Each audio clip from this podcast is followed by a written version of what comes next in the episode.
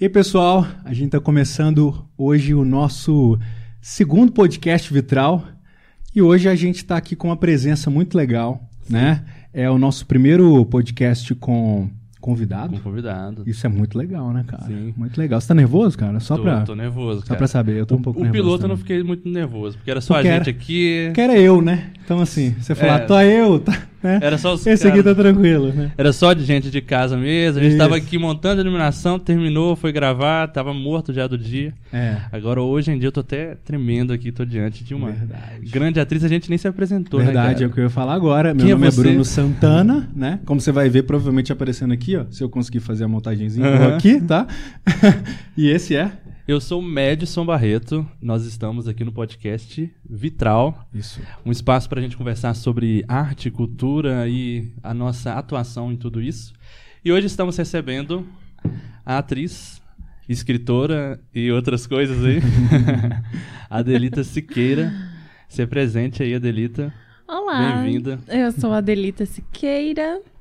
Ah, e é isso. Tô muito feliz de estar aqui, também tô nervosa, tá? Uhum, então, tá Seu primeiro podcast? Meu primeiro podcast da vida. É. Né? Então, assim, né, nem sei. Uhum. Você já deu muitas entrevistas? Não, claro que não. É. Nem acho que duas, eu acho. Uhum. Mas enfim. Estou muito feliz de estar aqui, agradeço o convite e espero que eu me saia bem. Uhum. Imagina. Ó, isso aqui é uma conversa, viu, Adelita? Isso aqui a ideia é a gente trocar essas ideias assim sobre a vida.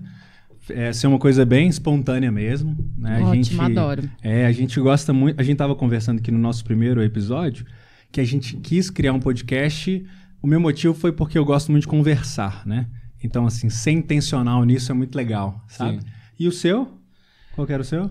Eu tenho tantas conversas legais com algumas pessoas que eu queria muito gravar essas conversas, só que as pessoas se sentiriam desconfortáveis se eu tivesse com o microfone escondido gravando a conversa. Poderia ser um pouco estranho. Provavelmente. Eu resolvi, eu resolvi fazer isso de maneira aberta, assim. A pessoa assina um contrato e permite que eu grave uma conversa com ela, Isso. entendeu? Mais ou menos essa bom, ideia. Muito bom. Mas eu conheci a Delita num encontro de escritores. E aí, batendo um papo, descobri que ela também é atriz e eu finjo que sou ator, né? Porque pro currículo dela, assim, eu sou só o cara que finge. Inclusive, eu joguei no Google a Delita Siqueira pra ver o que, que, para ver o que, que aparecia. Ai, que medo. né? Uma lista. E aí eu achei um currículo lá. Procurado. Imagina. Eu achei um currículo e vi que você tem várias formações em teatro. É, você tem um curso livre, você tem a PUC, PUC foi, foi graduação ou foi Lá, não, também era um, um curso técnico Ah, específico em teatro. Sim. Você é formado em teologia Isso, prime minha primeira graduação. e agora está terminando uma graduação em Em teatro. teatro pela UFMG. E você falou que é teatro, É, é a em- minha, a minha ênfase de trabalho, de, do, do meu trabalho final, né? Vai ser cinema e teatralidade. Então, a gente Uhum. vou abordar essa questão ah, desse diálogo mesmo entre tela e palco, Ah, teatro sim. que se faz ao vivo, mas também que se tem a câmera presente. Então, vai ser um trabalho experimental aí nessa, nessa área. Que Vamos legal. ver como será. Uhum. Mas, mas e aí, assim, assim, você já fazia teatro a vida inteira? Como é que você caiu no teatro? Caí! então, olha só que Canta também, já deu pra ver. Essa notinha que ela deu. In- Inclusive, eu vi algum, alguns monólogos seus que você canta também, né? Menino, que monólogo Olha é esse que só. você viu que eu tô Não, eu não sei se era uma. Você estava dublando, que eu vi que você estava fazendo monólogo e de repente apareceu uma voz cantando. Era você? Ou era uma música? Agora que eu não sei, eu não sei qual que você viu pra eu poder te Ah. dizer, porque tem algumas intervenções tipo- muito específicas Hum.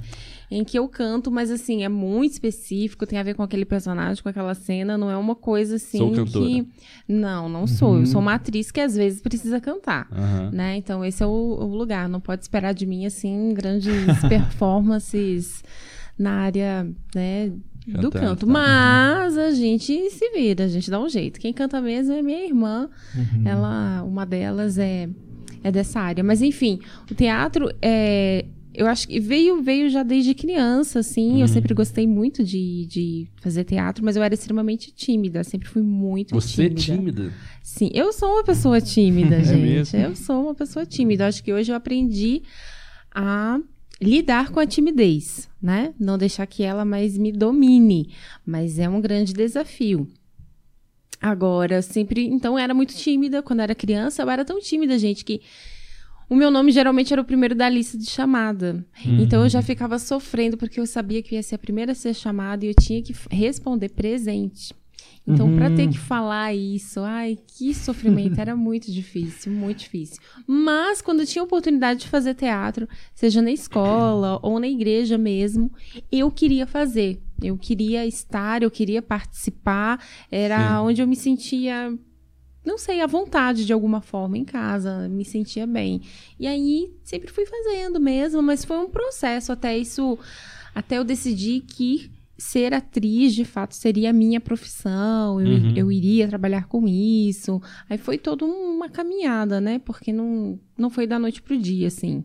Foi um processo. Você acha que esse lugar assim do teatro era um lugar onde a timidez você podia estar superar a timidez ou estar para além da timidez? Você acha que tinha alguma coisa a ver assim?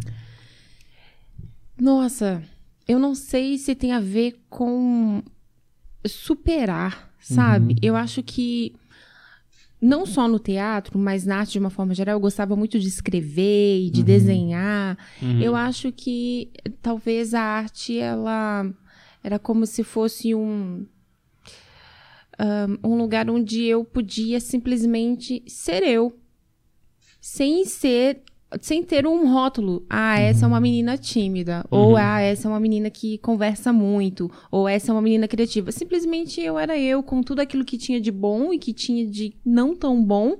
Então, eu não. O, o- o- a- me expressar por meio do teatro, da escrita, do desenho, me permitia estar nesse. Desenha também? É. É Não, gente, ó, uma coisa é você gostar de fazer, Ah, outra coisa é sim. você saber fazer, tá? Por favor. É, então, eu acho que era esse, esse lugar de me permitir é, ser, né? E estar sem julgamentos, ao mesmo tempo sem cobranças.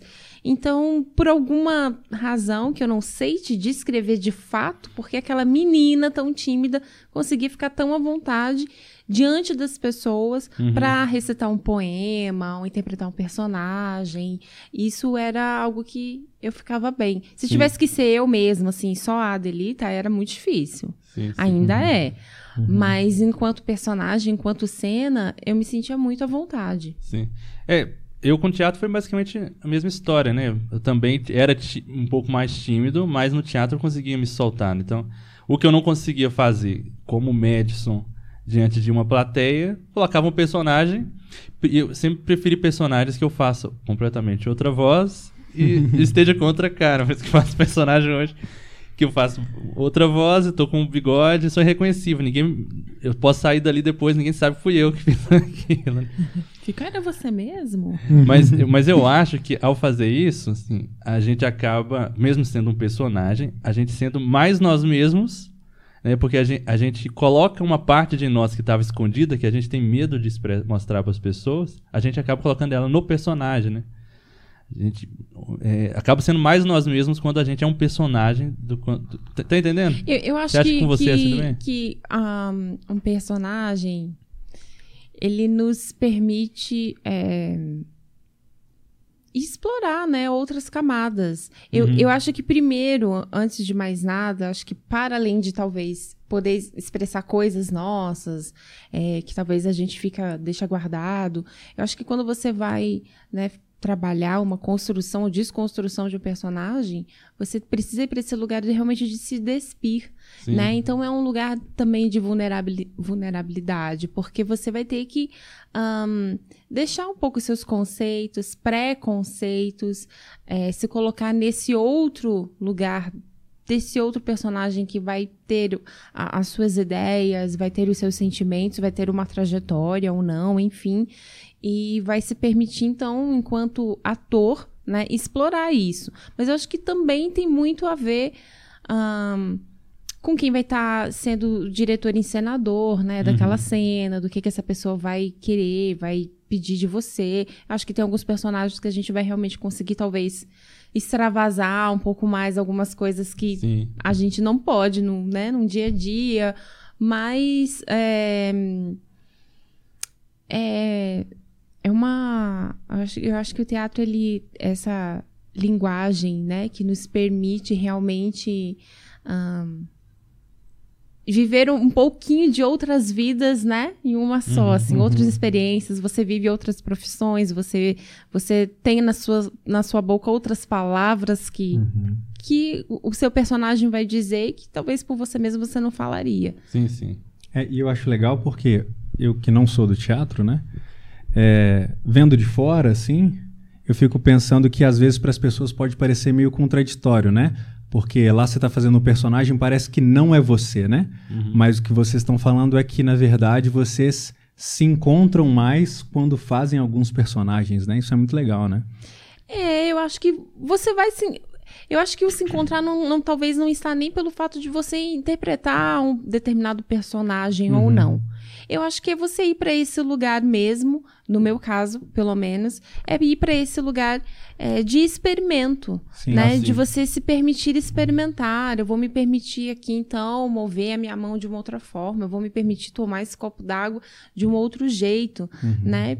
É, e eu acho que isso também tem a ver não só com, com isso da identificação, ou é, ah, eu vou poder viver coisas, ou talvez falar coisas que eu, a Adelita, não falaria, eu não diria, eu não faria, mas acho que também tem a ver com a questão técnica mesmo, porque é um Uhum. trabalho técnico Sim. né? É um trabalho que requer estudo, é um trabalho que é, há vários tipos de técnicas que você pode aplicar quando você vai é, fazer o seu trabalho, né, teatral. Então tem um pouco a ver com isso também. Não é tanto assim só no no imaginário, Uhum. no nessa romantização, assim, Sim. sabe, dessa profissão, porque é um trabalho que é corpo também, é um trabalho que é técnico, porque se você vai estar em cartaz aí, né, durante meses, tem dia que você vai estar super uau, nossa, que personagem, que Uhum. intensidade, que presença. E tem dia que você não vai estar bem, você não vai estar legal e você precisa estar lá na intensidade, na presença daquele personagem. Porque, Sim. então o que vai te sustentar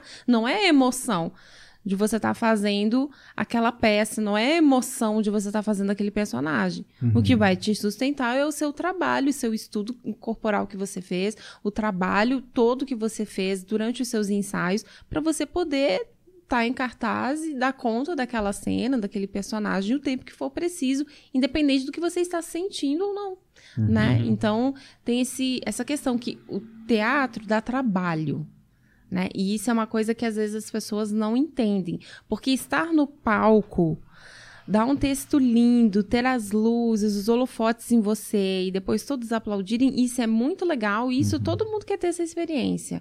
Agora, gente, em ensaio, fazer o trabalho técnico, o trabalho corporal, isso ninguém quer, porque é chato. Uhum. É chato em ensaio. Ah, chato demais. É chato ensaiar. É chato você ter que repetir várias vezes a mesma coisa, a mesma cena, a mesma fala. É chato. Às vezes a- não é todo mundo que tem paciência para esse trabalho, entendeu? Porque realmente é uma, é uma lapidação. Então, aquilo que você vê lá na cena, aquilo lá é só a pontinha do iceberg, de fato. É só assim um pouquinho, né? Tem todo um trabalho que acontece antes. E esse trabalho que acontece antes é que muitas vezes as pessoas não estão dispostas a encarar, né? Uhum. Porque se confunde muito. Às vezes a pessoa, ela, ah, eu quero ser atriz também. você quer ser atriz ou que você quer ser famosa? É, Aham. Ah, Tem uma porque romantização, tem, né, Tem muito essa trabalho, né? romantização, Sim. né? Às vezes o seu trabalho enquanto ator, atriz, ele pode te dar. é, você pode obter êxito naquilo tá? que você faz, isso, isso pode te levar a ter alguma visibilidade maior, e enfim. E às vezes não, né? Você tem um excelente trabalho, você obtém êxito naquilo que você se propõe, mas às vezes aquilo não vai te dar necessariamente uma visibilidade. Então, acho que a pessoa precisa realmente filtrar o que, que ela quer, porque alguns vão ser realmente atores famosos e celebridades também. Outros não vão, né? E vão continuar exercendo o ofício, seu ofício, né? Enquanto ator, atriz e, e enfim. Então você tem que entender o, que- o, que, é, o que é que você está fazendo, a profissão que você está escolhendo, né? Sim. Onde você quer chegar. Para que isso? Para que Que a serve? maioria não isso? vai, né, na verdade, né? Sim. E, e como que foi essa sua trajetória para se tornar profissional e, e o que você já tem vivido aí já? Você tem quantos anos você considera de atriz profissional? profissionalmente vai fazer vai fazer 15 anos, 15 anos. né? Então, assim, pois é, gente, eu tenho essa carinha de 18, mas não se iludam, eu já tenho 19. Brincadeira. Tenho- Mas como, como foi esse caminho, assim, pra sair da Adelita que sonhava em ser atriz, pra estar vivendo mesmo já há 15 anos profissional? Como que foi esse processo? É, foi. Eu, então, como eu falei, eu, eu fazia, né, teatro na igreja e tal, coisas assim super é, amadoras. Ahn, e teve uma época que eu, eu congregava numa igreja, eram poucas pessoas, e eu queria muito assim, participar de um grupo de teatro, Isso alguma Santa coisa Catarina? assim. Isso em Santa Catarina, sou natural de Blumenau. E, e não tinha um grupo, não tinha uma coisa assim. E eu fiquei muito tempo, assim, naquela espera de que algo fosse acontecer, porque a gente sempre tem alguns sonhos, alguns desejos na nossa vida, e a gente sempre acha que vai acontecer uma intervenção, né, do outro, uma intervenção divina, que algo vai vir, uau. Pô, E a gente não, às vezes, não entende que nós é que podemos intervir também na nossa história, né? Sim. Então, eu fiquei naquela e até que eu pensei assim, tá, eu quero fazer teatro, não há pessoas, então vou começar fazendo sozinha mesmo, né? E eu comecei, eu lembro que nesse formato assim de monólogo mesmo, o primeiro que eu fiz, na verdade, foi um, um poema. Eu li um poema de Gioia Júnior, eu gosto muito da- do- dos textos dele, dos poemas dele. E um poema O Coração. E aí eu meu pai tem esse um livro com vários poemas dele e tinha esse poema que eu gostava muito e eu lembro que eu li esse poema e eu escrevi e comecei a escrever outras coisas a partir inspirada naquele texto e baseada no em Romanos capítulo Ah, é, eu vi 6 um e 7 monólogo seu, confesso. Confesso, foi esse mesmo. nele. Exatamente. E aí, quando eu comecei a pra mim era um poema, eu não tinha nem essa noção, assim, ah, isso é um monólogo, o que que é isso? Eu, não- eu comecei fazendo teatro, depois eu fui aprendendo, né, o que que eram os nomes, as coisas, as técnicas, enfim. E aí, o que acontece? Eu fui apresentar esse, esse texto é, na sala da minha casa, né? Para meu pai, para minha mãe, meus irmãos, eu montava ali o cenário e apresentava ali. Então eu lembro que toda vez que chegava alguém lá em casa, ia tomar um cafezinho, fazer uma visita, meu pai já falava assim: "Ai, vai lá preparar o teatro lá". Ah, que legal. Então era sempre assim. E aí Legal que seus pais incentivaram bastante. né? muito, muito mesmo. Então, o, o texto era Confesso, fala sobre, né, ter um, tr- o trono e a cruz no nosso coração. E aí, eu, eu- o, que eu, o que eu fazia? Eu usava uma poltrona para representar o trono e para representar a cruz. Não tinha, né, recursos técnicos e Ah, cenário. então, esse eu... eu- confesso foi o seu primeiro Foi o primeiro que eu assim? escrevi, assim, e, e apresentei.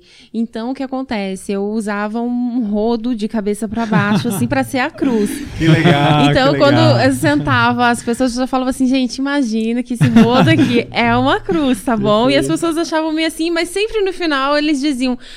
Nossa, esqueci que era um rodo, realmente consegui só, ver a cruz. Então Aham. foi assim, eu fiquei em, em alta temporada, em cartaz. Foram oito apresentações na sala da minha casa. Aham. E durante três anos, todo lugar que eu ia, era uma Ah. igreja, uma congregação, algum evento, alguma, al- a- alguma célula, né? A gente chamava de grupo familiar, ou culto caseiro.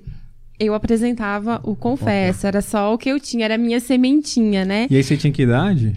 Na época eu tava com 18, 19, por aí. Uhum. Mas eu já fazia antes, né, os outros, assim, teatros na igreja, nessas nas ocasiões, é, Natal, Páscoa, Sim. essas coisas. Mas com, com esse monólogo foi o primeiro que eu fui fazendo nos lugares e tudo mais. E aí depois eu fui pro seminário. Quando fui pro seminário, eu voltei. Sua primeira formação foi em, teologia, depois que você foi estudar teatro?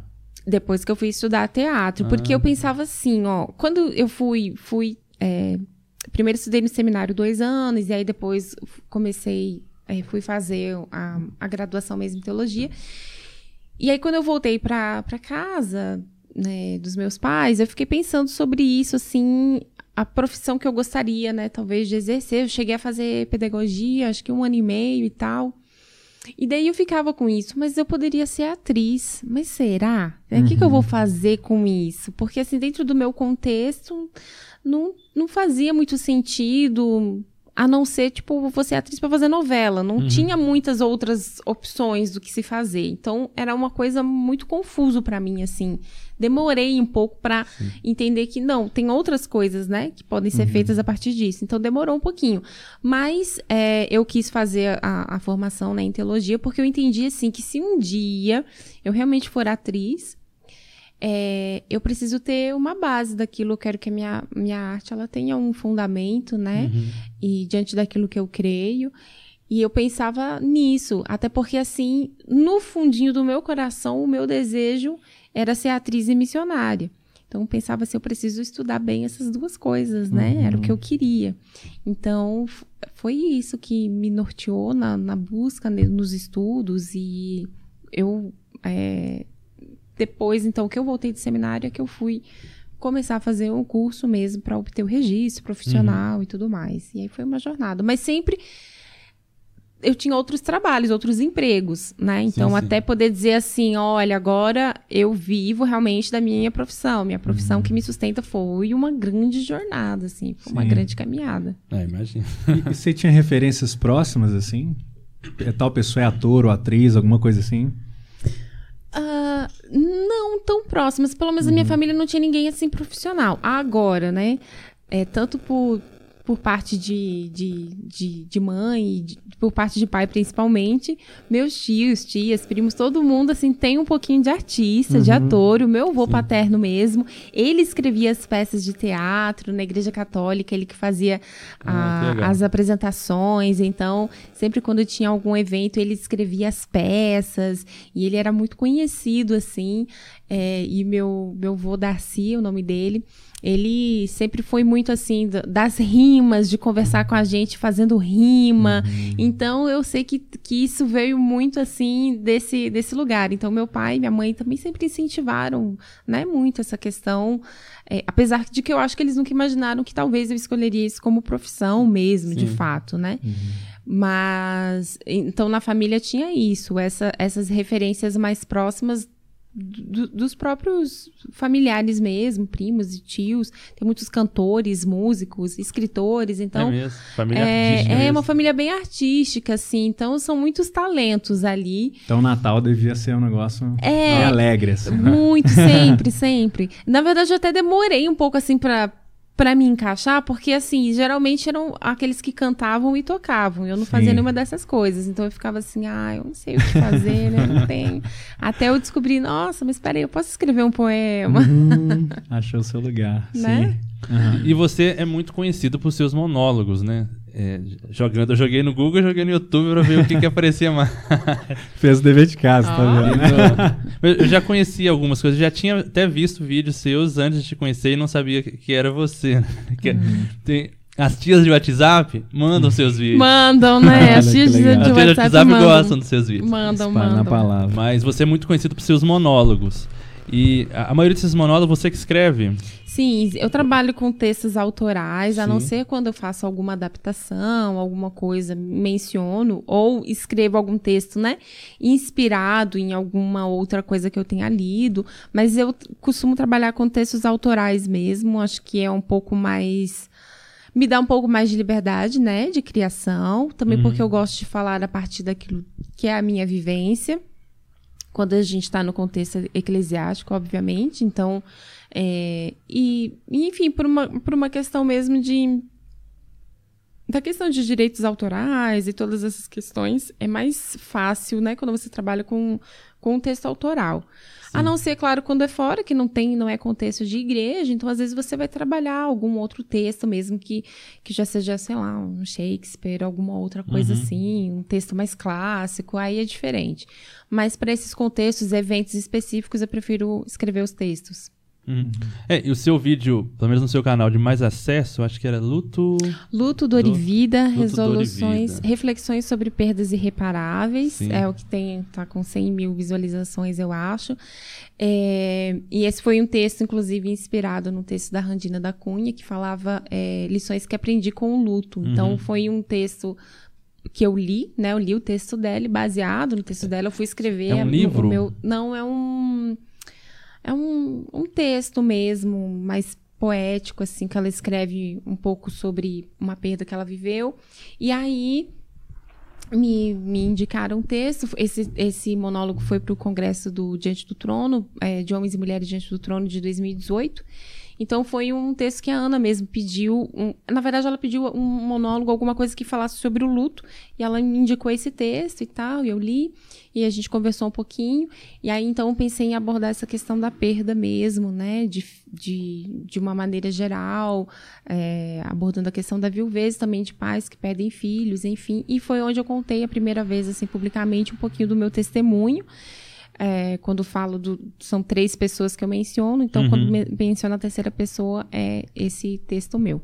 Então, esse é um dos vídeos que tem mais visualizações. Sim, sim. Mas o monólogo Ele Vive é o que foi mais, assim, conhecido, que o pessoal chama de ressurreição, até, mas ah, não é. sim, sim. Mas tem um banquinho. É, o nome do vídeo tá ressurreição. Tá como, tá como ressurreição, mas o nome do monólogo é Ele Vive. E esse, esse monólogo alguém publicou em uma página do, do, do Facebook na época e teve mais de 2 milhões de visualizações. Uhum. Mas na altura não deram os créditos, não deram uhum. nada, então foi, né? Uhum. Foi. E, e, aí muita gente mandava pra mim e falou assim: olha, é você?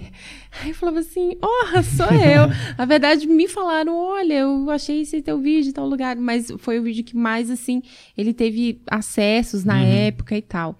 Mas do que está no meu canal é o Luto, Dor e Vida, que é um dos vídeos que eu gosto, um dos Sim. textos que eu gosto muito e que tem chegado ainda muito longe. Recebo muitos testemunhos, muitas histórias. É, assim. e o vídeo é de 2018, né? 2018. Tem, olhando pelos comentários, tem comentários de, de gente semana passada Isso, assistindo ele ainda. Né? Exatamente. Então ele ainda tem alcance. E eu reparei que a boa parte dos seus monólogos entra muito nessa temática de luto, de dor, de sofrimento. Na verdade, assim, eu não sei se a maior parte deles. O, eu acho os que, que eu vi. os que é, os que estão lá, Luto e Vida vai falar um pouquinho sobre isso. O monólogo ele vive, ele fala disso, mas no contexto é, da crucificação, né? Então eu procuro que os textos eles sejam muito cristocêntricos. Sim. Então tem sempre algo que vai apontar para Cristo, né? Claro, esses textos que estão realmente é, ligados a eventos e as questões mesmo eclesiásticas. Então, quando o trabalho é para isso, ele tem esse foco abertamente, né? E também porque passa um pouquinho pela minha vivência, né? Então, eu passei por alguns desafios ligados à saúde mental, né, uhum. à saúde emocional. Então foi uma jornada bem difícil. E eu acho que quando a gente é, fala um pouquinho daquilo que a gente viveu, né, a gente pode apontar para a fonte, né? Eu, eu, eu não tenho como matar a sede de ninguém, mas uhum. eu tenho como apontar a fonte, né? Eu tenho como dizer de onde vem a água viva, né? E que ela está disponível para todos. Então, eu acho que é um pouquinho disso. Eu acho que eu tento. A gente acaba imprimindo um pouco da gente, né? Quando a gente uhum. vai escrever e vai. Enfim. Quando é algo assim. Um te... Quando é um texto que eu posso criar, eu acho que com... com certeza vai imprimir um pouco da minha história, da minha trajetória, a partir daquilo que Cristo está fazendo em mim. Uhum. É, e, entrando nessa temática de, de dor e sofrimento, assim.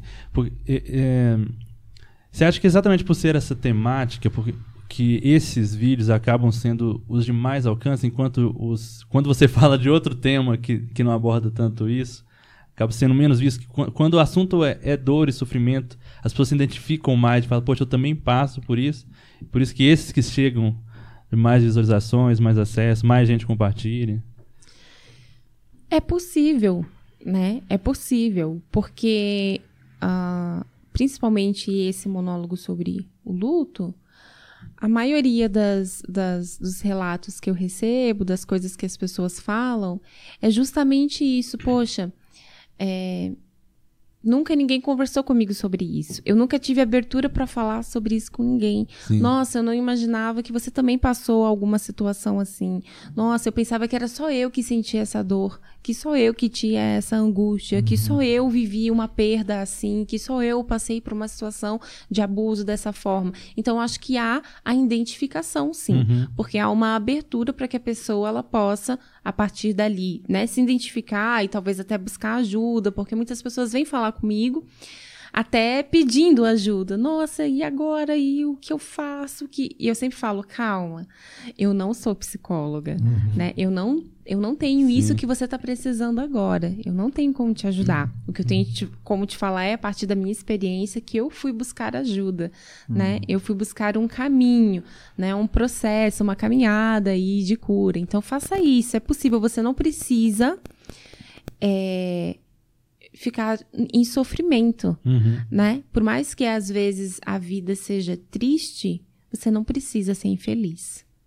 Então, procure ajuda. Você não precisa ficar em sofrimento, né? Você pode procurar um caminho é, para viver uma vida saudável. Sim. É possível. Então faça isso. Busque ajuda. E, eu fico pensando sobre essa questão do sofrimento, né? No meio cristão, e, é, pelo menos assim, na minha visão, eu acho que às vezes faltam pessoas falando sobre isso e às vezes arte né, sendo produzida sobre isso.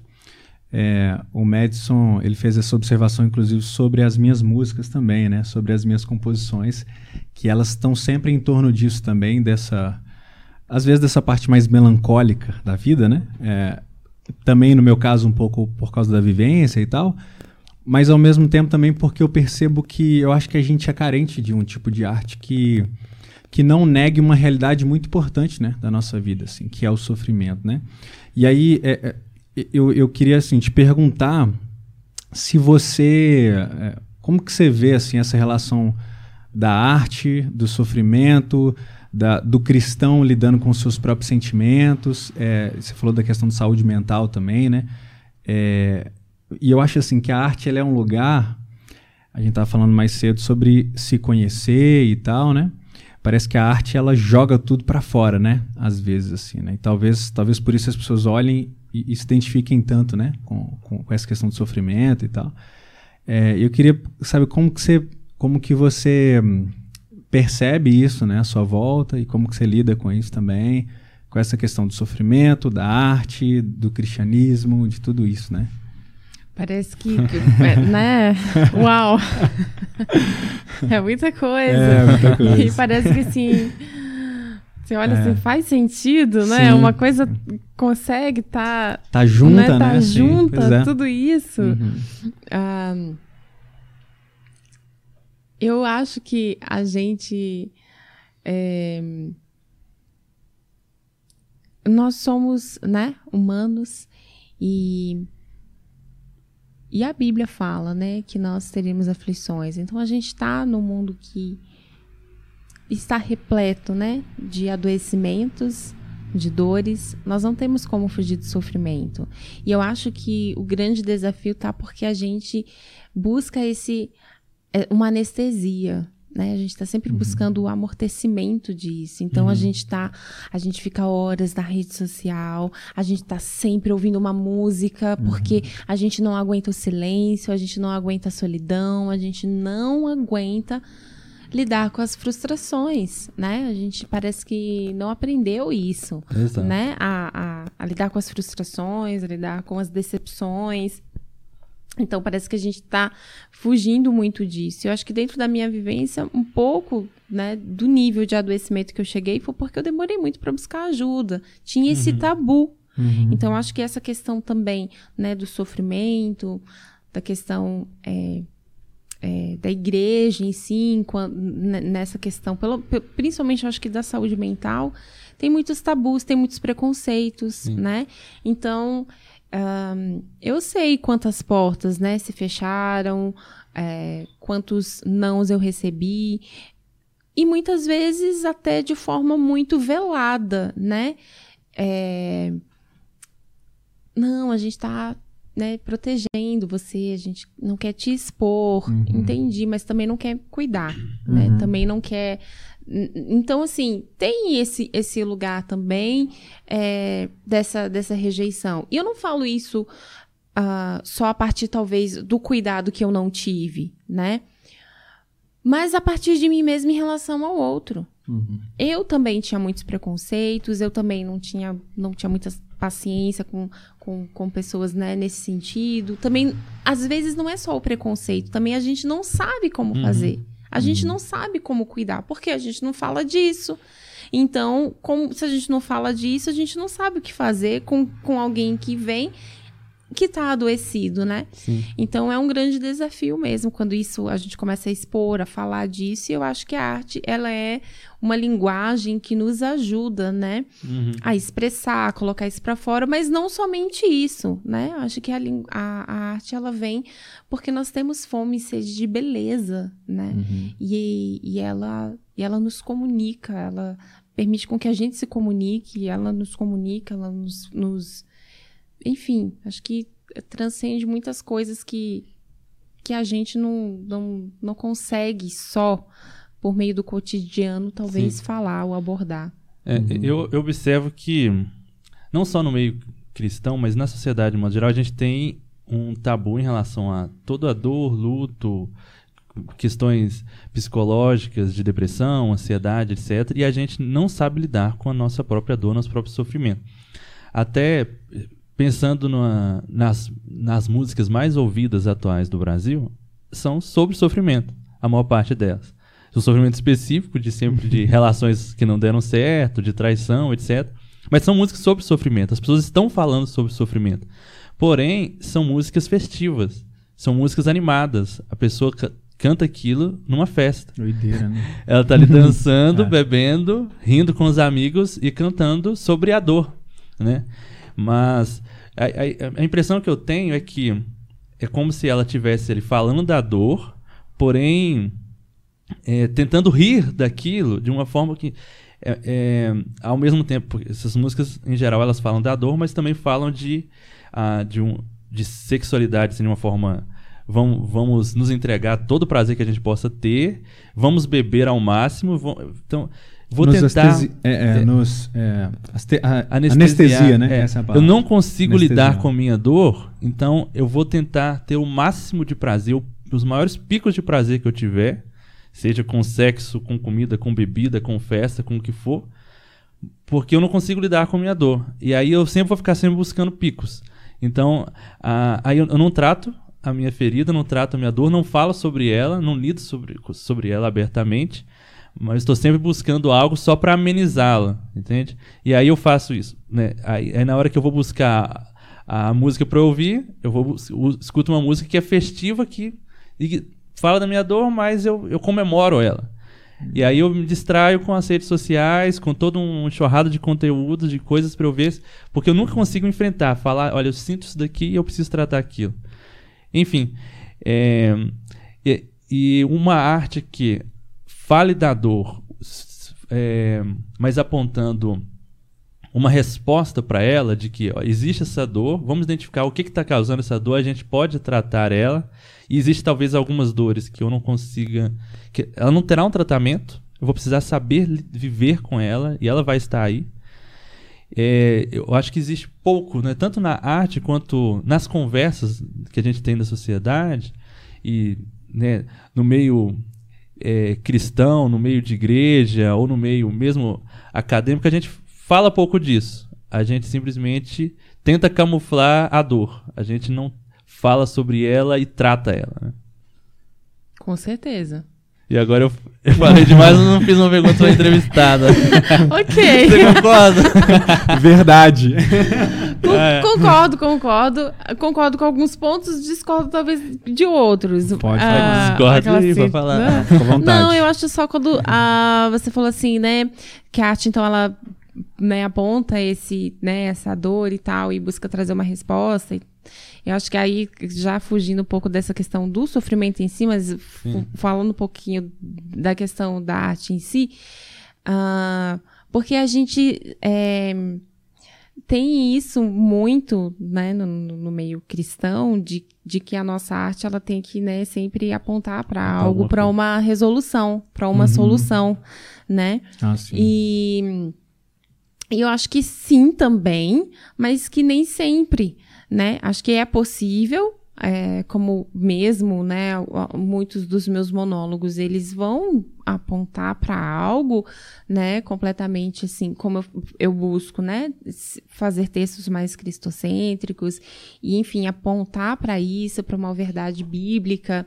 É, dentro daquilo que, que me é proposto, enfim, quando estou no, no, no, contexto mesmo de igreja, eclesiástico e tudo mais. Agora também tem a arte que a gente vai se expressar por meio dela e a gente vai é, produzir beleza, uma beleza que às vezes é feia, uhum. né? No sentido de que né, eu falar de morte é, é triste, é feio, mas a arte ela vai permitir falar dessa feiura mas também através da beleza, né? Uma coisa muito louca isso.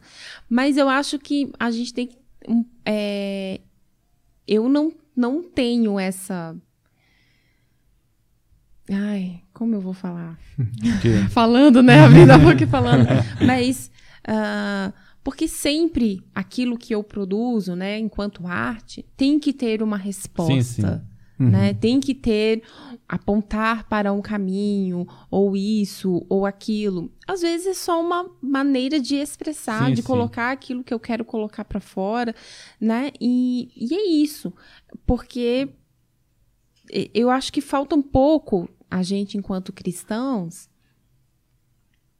aprender a apreciar a arte, aprender a consumir a arte, né? Aprender mais é, a a ouvir uma música, apreciar uma música, a ler um, um livro, apreciar uma pintura, a assistir um filme e até essa questão da contemplação da vida mesmo, né? A contemplação de um céu, de um mar, contemplar o outro, uhum. encontrar a beleza que há no outro. Eu acho que falta um pouco Sim. essa contemplação, essa perplexidade diante do, do, que a vida nos dispõe, da beleza da vida, né? Até daquilo que não é tão belo, até diante das suas mazelas, mas a beleza também nisso.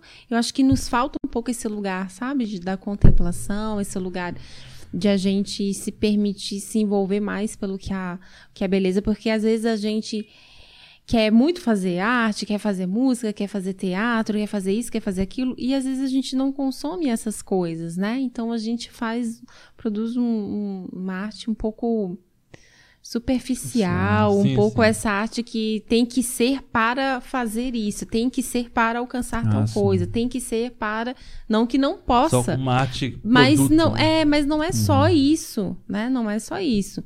Então, ah, enfim, agora eu que larguei aqui. Não, mas faz total sentido, porque assim, eu, eu, vejo que a gente, como cristão, às vezes faz isso, né? A gente quer muito, é, é claro, assim, glorificar Deus com a nossa arte e tal, mas como a gente consome, às vezes, é, um tipo muito específico de arte, ou uma arte muito nichada, né? É, a gente fica superficial mesmo, né? Sem referências e tal. E, e, a gente perde muito da imaginação, né? Assim, da capacidade de imaginar e, de contemplar, né? Como você falou. É, eu, eu lembrei de uma expressão que eu vi no livro que fala que o artista ele, ele tem a capacidade de treinar a imaginação das pessoas, né? E eu acho isso muito legal, assim. E, enfim, Pô, o que, que você acha disso, né? Nós já estamos aqui já julgando. Não precisa esperar fazer pergunta, não, tá? Pode, pode, ir, pode né? só ir mesmo, fica à vontade. Treinar a imaginação e também a desimaginação, uh -huh. né? Porque às vezes é a é gente. É a desimaginação tem a ver até para ajudar a gente a lidar com as frustrações, né? Tipo assim, ah, eu vou chegar aqui no podcast, aí eles vão me servir um milkshake, vai ser incrível. Vamos desimaginar isso. E se chegar lá e me servirem água? E se chegarem lá e nem tiver algo que vão me servir? Uhum. Né? Então a, a, desimaginação também tá. tá Desfazer tá, expectativas. Isso é nesse lugar. Sim. Né? É, mas eu acho que é isso mesmo. A uhum. gente precisa é, aprender né, a, a, a, consumir mais arte uhum. mesmo, a apreciar mais, sabe? A, eu ia falar alguma coisa específica, mas eu esqueci. Sim. Não, mas ó. Mas eu, eu, sobre esse assunto, eu vou dar meus pitacos aqui Isso, também. por favor, fica à vontade. Enquanto ela pensa aí. Nossa, eu queria Era coisa muito, boa. Era uma coisa assim, muito assim, Ai, que eu queria falar, especificamente enquanto, enquanto eu, você tava Eu acho que a gente é, perdeu aí um pouco... Fica, se você lembrar depois, a gente coloca na edição agora. Assim. É, nossa sociedade, assim, muito de consumo, de... Depois de todas as revoluções industriais, de tudo tem que ser prático, de que aquilo precisa ser, estar pronto para ser consumido a gente passou a ver com maus olhos o ócio. A ideia de você estar tá parado, simplesmente, o que você está fazendo? Eu só estou vendo os pássaros, estou vendo a árvore. Só estou sentado observando. Então, é mal visto. Você sempre tem que estar produzindo algo. Só que a gente não consegue ser produtivo o tempo inteiro. Né? Eu preciso de ter momentos de descanso. Só, é aí o que, que a gente faz. Né? Consciente ou inconscientemente. Eu coloco descanso no meio, no momento em que eu não deveria estar descansando. Então, eu vou procrastinando. Então, eu estou sempre uhum. tentando ser produtivo, porque eu, eu não posso ter o um momento meu, do ócio e do descanso, do, da contemplação. Então, eu Tô, tô, tentando ser sempre produtivo e no meio disso eu coloco as procrastinações. E aí acaba que eu não sou nem produtivo e nem estou contemplando de fato. Então, a, a boa arte, né, e aqui sem querer ser o defensor da boa arte, né, classificando o que seria a arte, mas a boa arte deve nos é, abrir nossos olhos ao contemplar o belo, né? Porque talvez por, por, estarmos tão cansados de tanto trabalho e de tanta uma, uma um peso de, de, de produção é, isso vai refletir até nas, nas, nossas produções artísticas, que acaba que minha produção artística ela também vai só atender essa mesma lógica de algo que eu preciso entregar rápido, né, de, uh, de algo que, eu, que precisa ser só consumido e só vai refletir isso, assim, só as demandas do dia a dia, em vez de uh, ser uma arte que leva as pessoas a contemplarem, a ver o belo, né, seja do que tem de belo na natureza, o que tem de belo na, nas relações, o que tem de belo ah, nas, nas nossas emoções, o belo do divino, enfim. É um exercício diário, né? Porque Sim. a gente precisa reaprender a pensar, reaprender a olhar a vida, reaprender a contemplar. Na verdade, é um, uma, um constante aprender e desaprender, né? Uhum. Porque é, é isso que você falou. Às vezes a gente quer. Ah, eu queria tanto escrever um lindo poema. Legal. O que, que você lê de poema? Sim. Uhum. Né?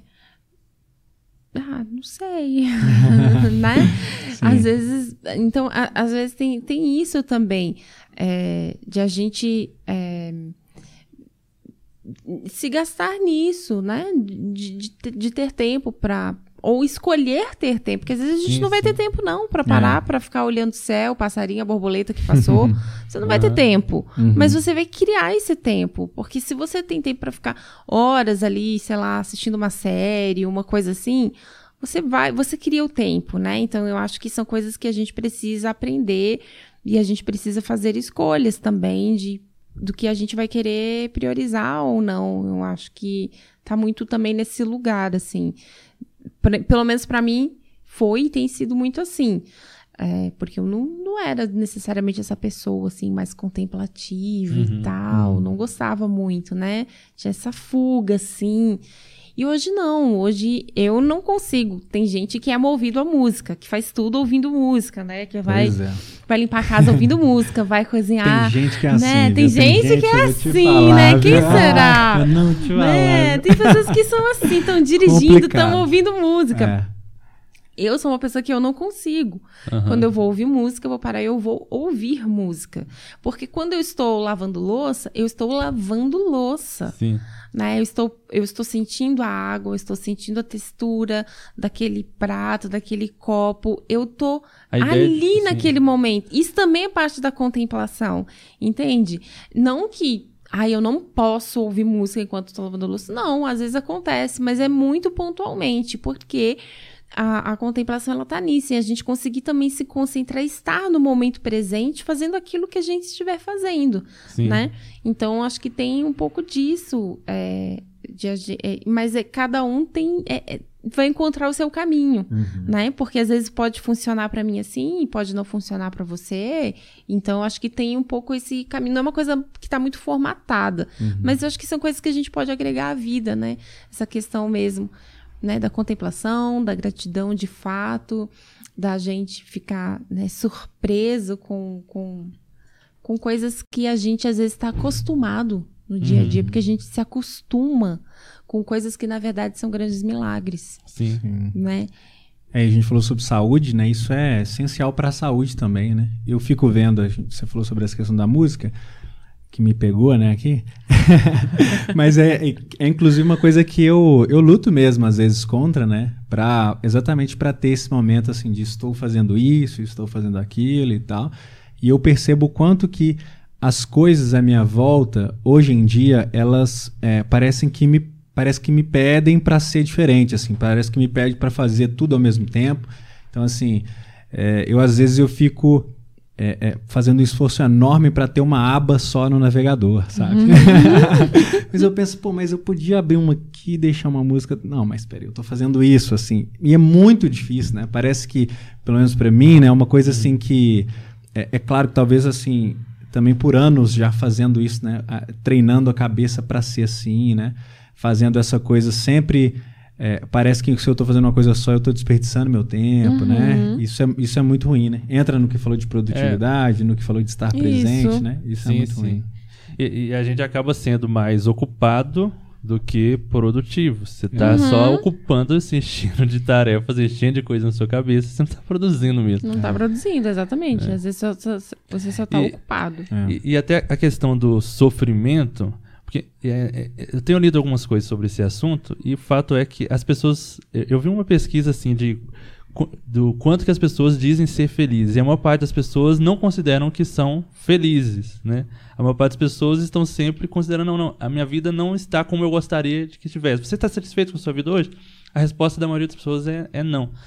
E, e, e, boa parte da nossa crise, desse nosso sofrimento, é exatamente sobre isso que você falou, de a gente não consegue estar ali, no momento que a gente está. A gente sempre está procurando a, a, o que vem em seguida. Né? Por isso que eu não consigo simplesmente parar e lavar a louça. Está só ali. O que, que você está fazendo? Eu só estou lavando a louça. A minha mente está só no que eu tenho que fazer. É muito difícil isso. Uhum. Porque eu estou pensando naquele boleto, naquele projeto, naquele trabalho, ou naquela pensando prova. naquilo que vê, virá ou naquilo, ou que, naquilo já, que foi. já foi. E eu não consigo ficar no presente. Uhum. Ou estou no futuro ou estou no passado. Exatamente. É, acontece isso mesmo. E aí é que a gente se perde, porque o que foi você não tem mais como mudar, e às vezes você está preso naquilo, naquele passado, em algo que né, te gerou dor, ou culpa, ou vergonha, ou enfim, algum trauma. E e eu acho que é o que a nossa geração vive muito, que é essa questão de olhar para frente, para o futuro. Olhar muito para frente ou olhar muito para o lado, Sim. né? Porque e, o outro tem isso, porque né? o outro vive é. isso, porque o outro já assim, porque com o outro já aconteceu aquilo, comigo ainda não. Por que, que isso, que aquilo? Aí amanhã e o mês que vem, o ano que vem, eu preciso isso, eu preciso é muito frenético, sim, sim. né? Uhum. E, e, não é nenhuma coisa só de hoje, 2022. Uh -uh. Tem um livro do C.S. Lewis que é Cartas de um Diabo a Seu Aprendiz, uhum. já leu? Já. E uma das tentações que o, o diabo mais velho ensina pro, pro sobrinho lá é exatamente essa de o que, ele deveria tentar é não faça com que ele não viva o presente. Uhum. Que ele sempre uhum. esteja preocupado com algo do futuro ou que ele esteja preso a alguma coisa do passado. Do passado. E esse livro é de da época da Segunda Guerra que ele estava escrevendo. É, e que era exatamente o tema, né? Que as pessoas estavam preocupadas com a guerra. Né? De, pô, o que, que vai acontecer? Vai cair uma bomba aqui? Vai. É, essa guerra vai terminar? Quando? Então, essa que era a preocupação deles. E, e essa que era a tentação ali que, do, que o C.S. Lewis né, coloca ali do diabo ensinando para o seu aprendiz para ele tentar os humanos. E a gente, 70 anos depois, a gente está da mesma situação. A gente uhum. não consegue viver né, um momento e isso que nos aflige boa parte do nosso sofrimento. Né? Exatamente, gera muita angústia, muito sofrimento quando você está preso no passado, ou muita ansiedade, né? Uhum. É, uh, preocupações quando você está só pensando no futuro e como vai ser.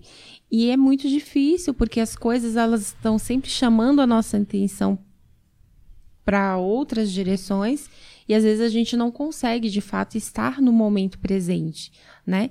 E estar no presente é isso, é saber que eu não estou talvez ainda onde eu quero chegar, mas eu uhum. também já não estou mais onde eu estava, né? Qual é o processo que eu estou hoje?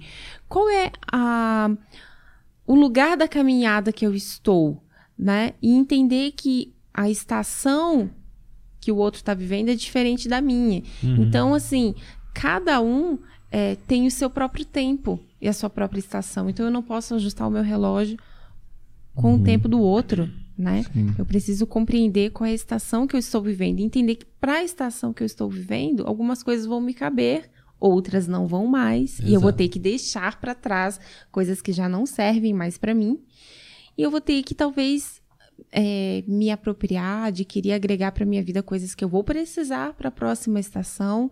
E é isso, entendendo que vai ter o tempo de plantio, vai ter o tempo de poda, vai ter o tempo de colheita, vai ter o tempo de espera, vai ter o tempo que vai estar tá muito quente, vai ter o tempo que vai chover, né? Mas é isso para que, mas que a gente viva cada estação que a gente tiver né, na nossa vida, que estiver diante da gente, para que a gente possa também desfrutar dos frutos, né, que os frutos sejam maduros e que com maturidade a gente possa também desfrutá-los, uhum. né, para que a árvore ela não não envergue com os próprios frutos e quebre, né? Então, para que ela tenha força, Sim. se sustente e ela possa é, é, viver com interesse, desfrutar daquilo que ela mesma está produzindo de fato. E uhum. isso requer com a gente entender o tempo presente, qual é o momento da jornada que a gente está vivendo. Uhum. Sim.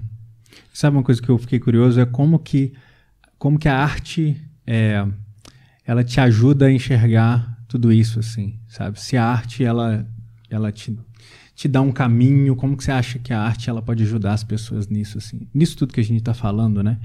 É, como que ela na sua vida, por exemplo, ela, ela se conecta com tudo isso, sabe?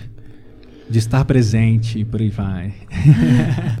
na minha vida, bom, se conecta com tudo, porque uhum. é aquilo, é aquilo que eu tenho aprendido a escolher, né? Todos uhum. os dias. Então, a, é, tenho a, um poema da, da Adélia Prado é, que ela fala, eu não me lembro bem as palavras que ela veio dizer, mas ela fala sobre a pedra, que tem dias que para ela pedra é só pedra. Sim.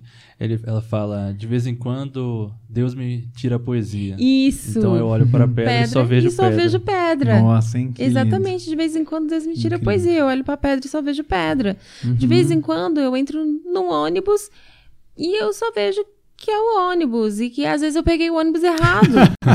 e vai né? ser difícil chegar no podcast. E vai ser difícil chegar no horário para gravação longe. porque eu peguei o ônibus errado. E aí? É. Onde é que tá a poesia nisso? Nossa, uhum. vou escrever um lindo poema. Posso até, mas a poesia tá aí.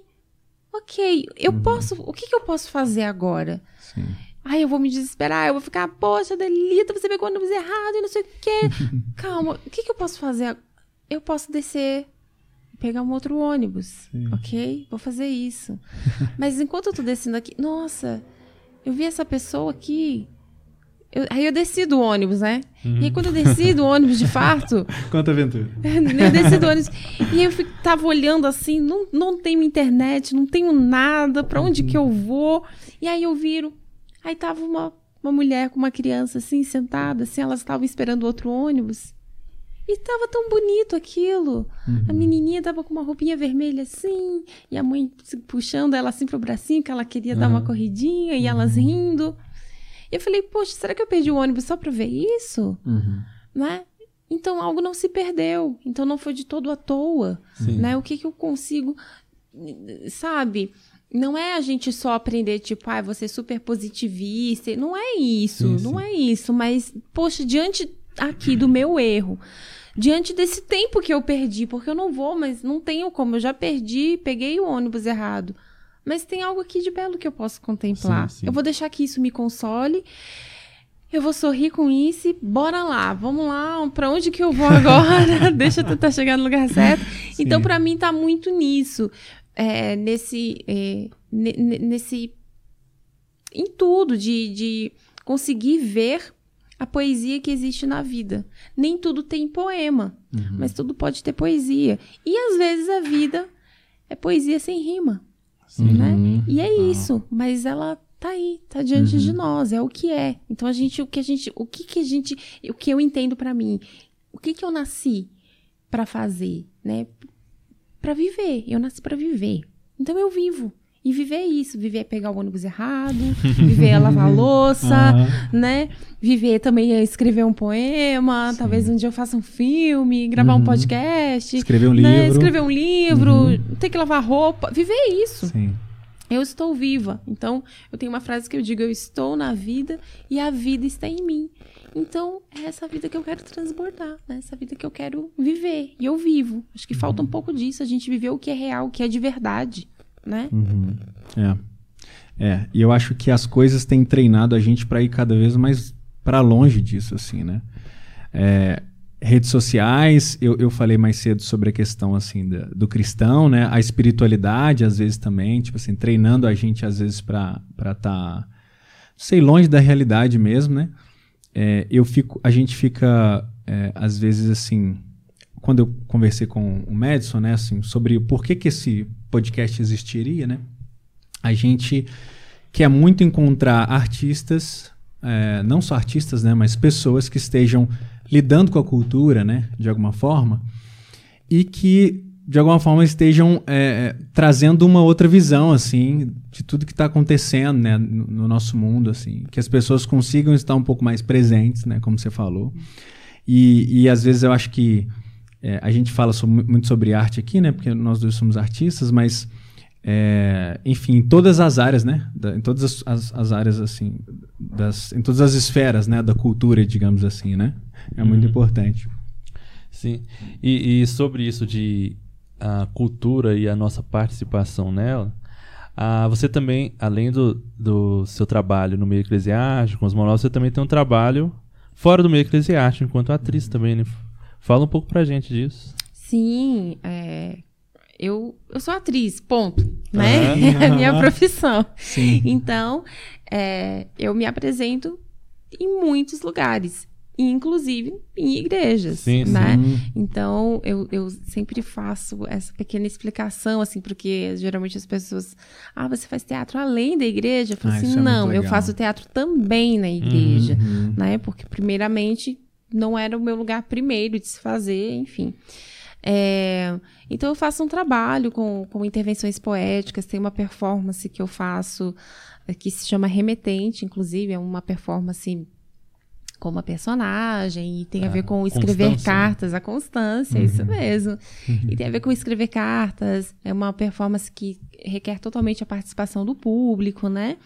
Então ela escreve cartas ali na hora, olhando nos olhos das pessoas. É uma Mas performance você muito apresenta bonita. Você apresenta em que tipo de ambiente? Lugares públicos, ah. né? Tanto já apresentei em praças, lugares Legal. assim, chego instalo e ali vai acontecendo. É mas mesmo? também já fui em, em eventos fechados. Então, uhum. uh, por exemplo Uh, aqui algumas coisas, alguns, alguns dos lugares que convidaram não posso mencionar, mas por exemplo, né, porque enfim era mesmo particular, mas uh, um evento de, de uma formatura, por exemplo, sim, né, numa sim. escola. Então, às vezes eu vou para aquele evento, naquela festa que vai ter, então eu fico ali fazendo aquele trabalho, aquela performance.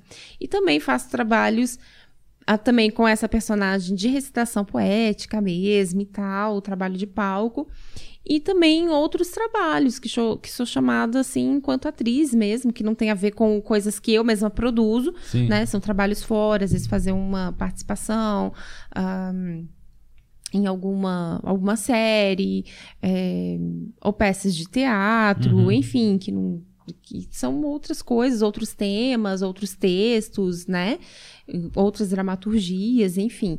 Então, esse trabalho é, é paralelo a isso, né, ao, ao, trabalho que eu também realizo e apresento nas igrejas, entendendo sempre qual é o público para quem eu estou falando, sim, né? Sim. Porque isso, isso muda, é tem, diferente. Tem, tem alguma uma peça, algo que está você vai apresentar em breve? Tem, vai estar esteve em julho, esteve o Pequeno hum. Livro do Artista, que foi Qual? o Pequeno Livro do Artista foi hum. mesmo uma montagem, né, um trabalho de criação cênica de uma matéria mesmo da, da UFMG, uma matéria obrigatória hum. que a gente faz.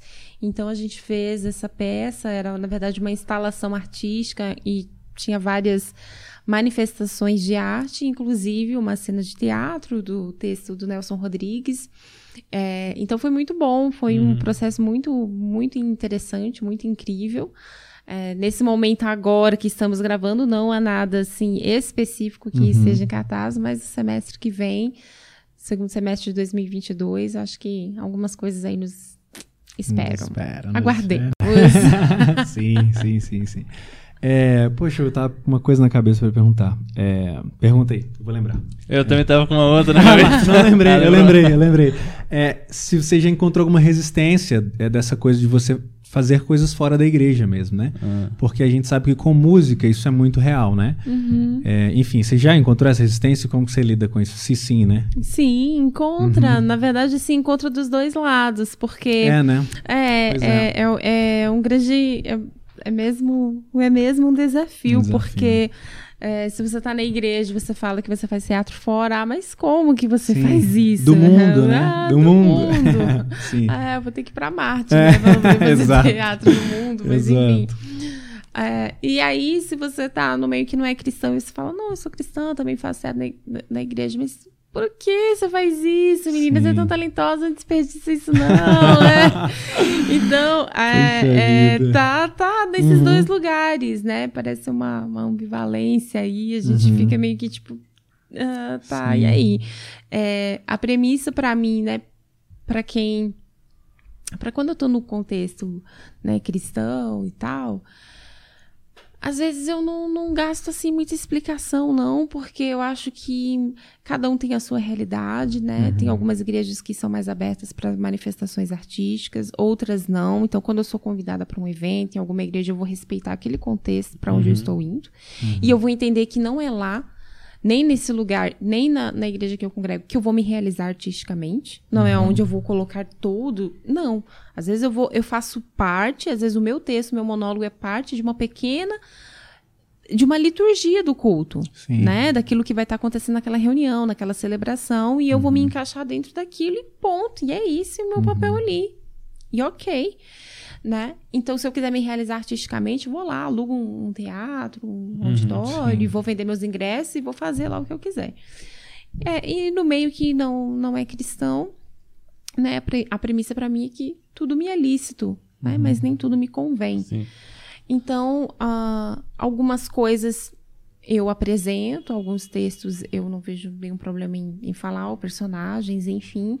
É, e isso é dentro de mim, dentro, é, é é, né, dentro de mim no sentido daquilo que eu entendo, daquilo que eu dou conta, daquilo que me cabe. Uhum. Então, às vezes, o, o Madison mesmo como um ator cristão, talvez algumas coisas ele para ele tá ok interpretar e fazer, talvez para ele não. E para mim talvez vai ser diferente. Então tem um pouco assim, sim, desse, desse tabu, é uma coisa meio melindrosa, assim, né? Uhum. Mas é, é, é, é muito louco, porque se o padeiro se converte, você não vai falar para ele só fazer pães. Ah, sim, Pães, para cristão. pães, Apesar, pães. pães.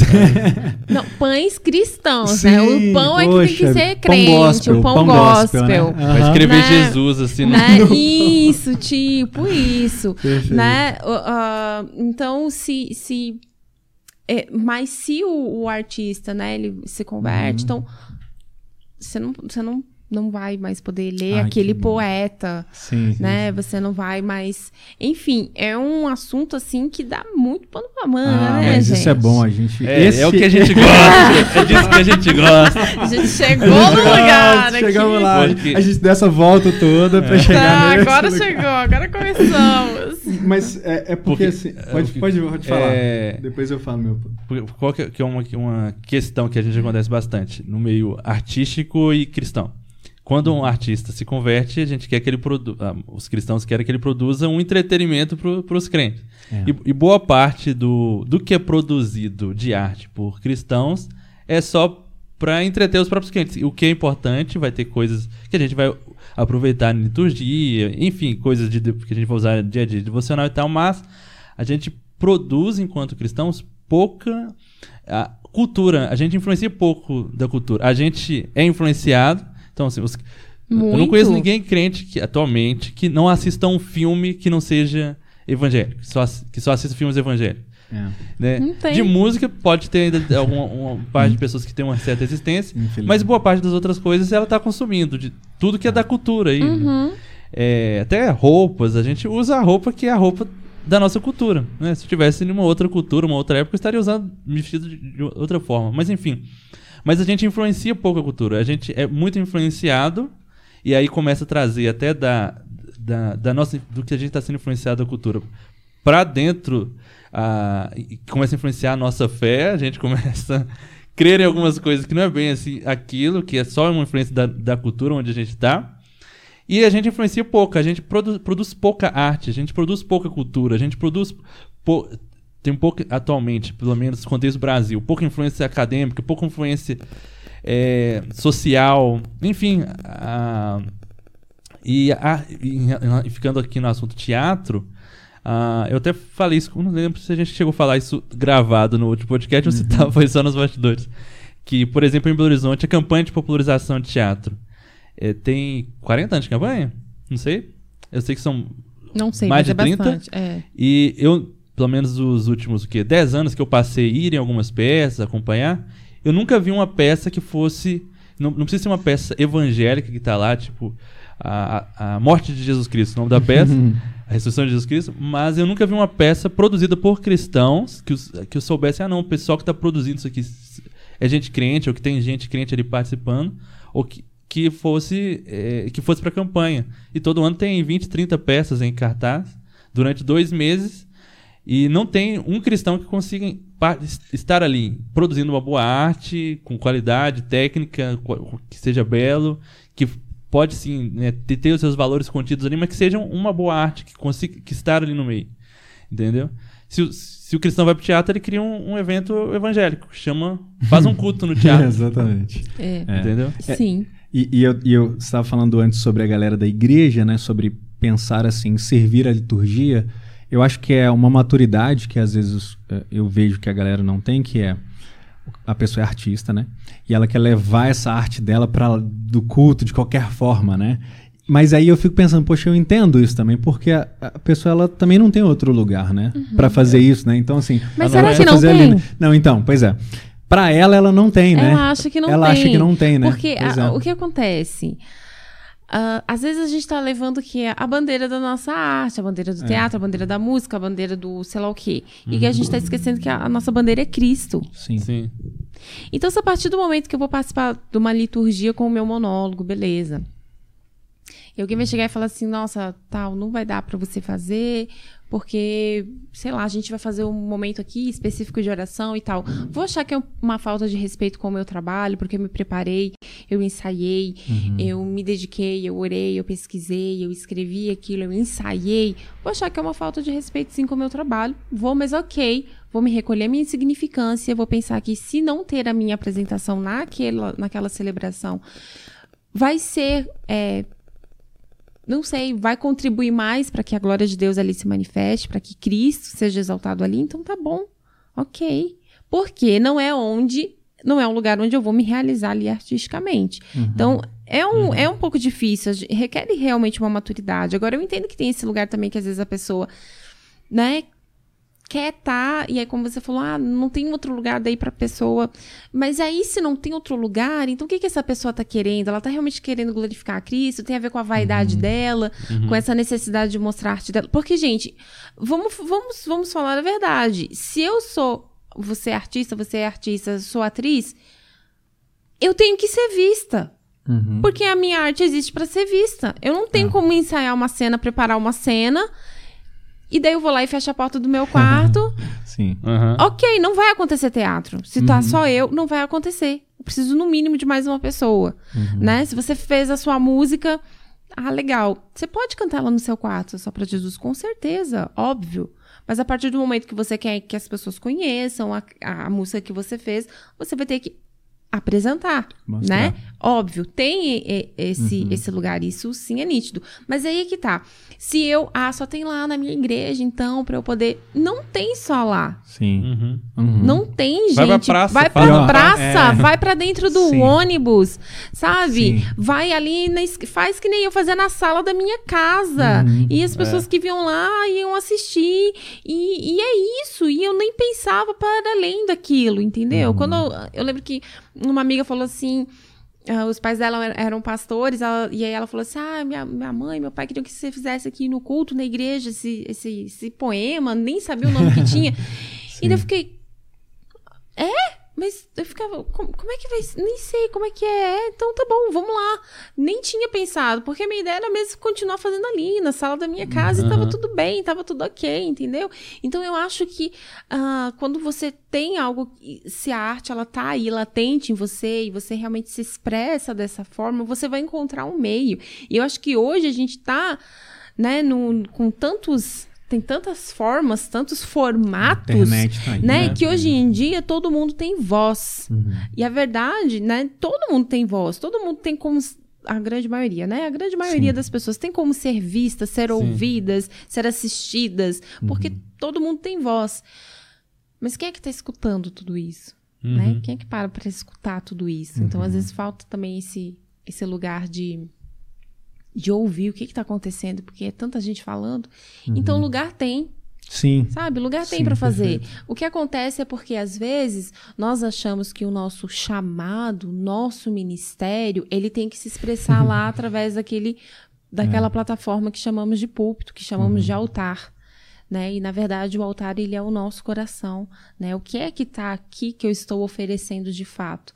Porque se a Adelita, né, se no altar dela, de fato, né, é, eu, eu, eu me entrego e é, e é para glorificar a Deus, eu vou fazer com excelência, sabendo que 100 mil pessoas vão, vão visualizar, e eu vou fazer com excelência, sabendo que eu vou fazer lá na sala da minha casa, só para minha família, usando um rodo para representar uma cruz. Uhum. Sim. Né? Uhum. Obviamente, as questões dos recursos técnicos talvez vão ser diferentes, uhum. né? A caminhada vai, vai me expandir, vai me alargar, mas a excelência, a interesse do meu coração, ela precisa ser a mesma, independente do para quem. Uhum. Compreende? Sim.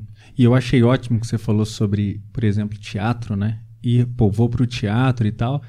Porque eu acho que falta também na gente essa ideia de ocupar esses lugares, né? Ocupar a praça, ocupar o, teatro. Não estamos ocupando lugares, esses lugares, né? Que são lugares para fazer cultura mesmo, né? Isso, nós não estamos ocupando esses lugares uhum. e aí uhum. quando ocupa acontece isso, né? Acontece às vezes o evangeliquez, é. Sim. né? Que você não, outras pessoas não vão ir para assistir.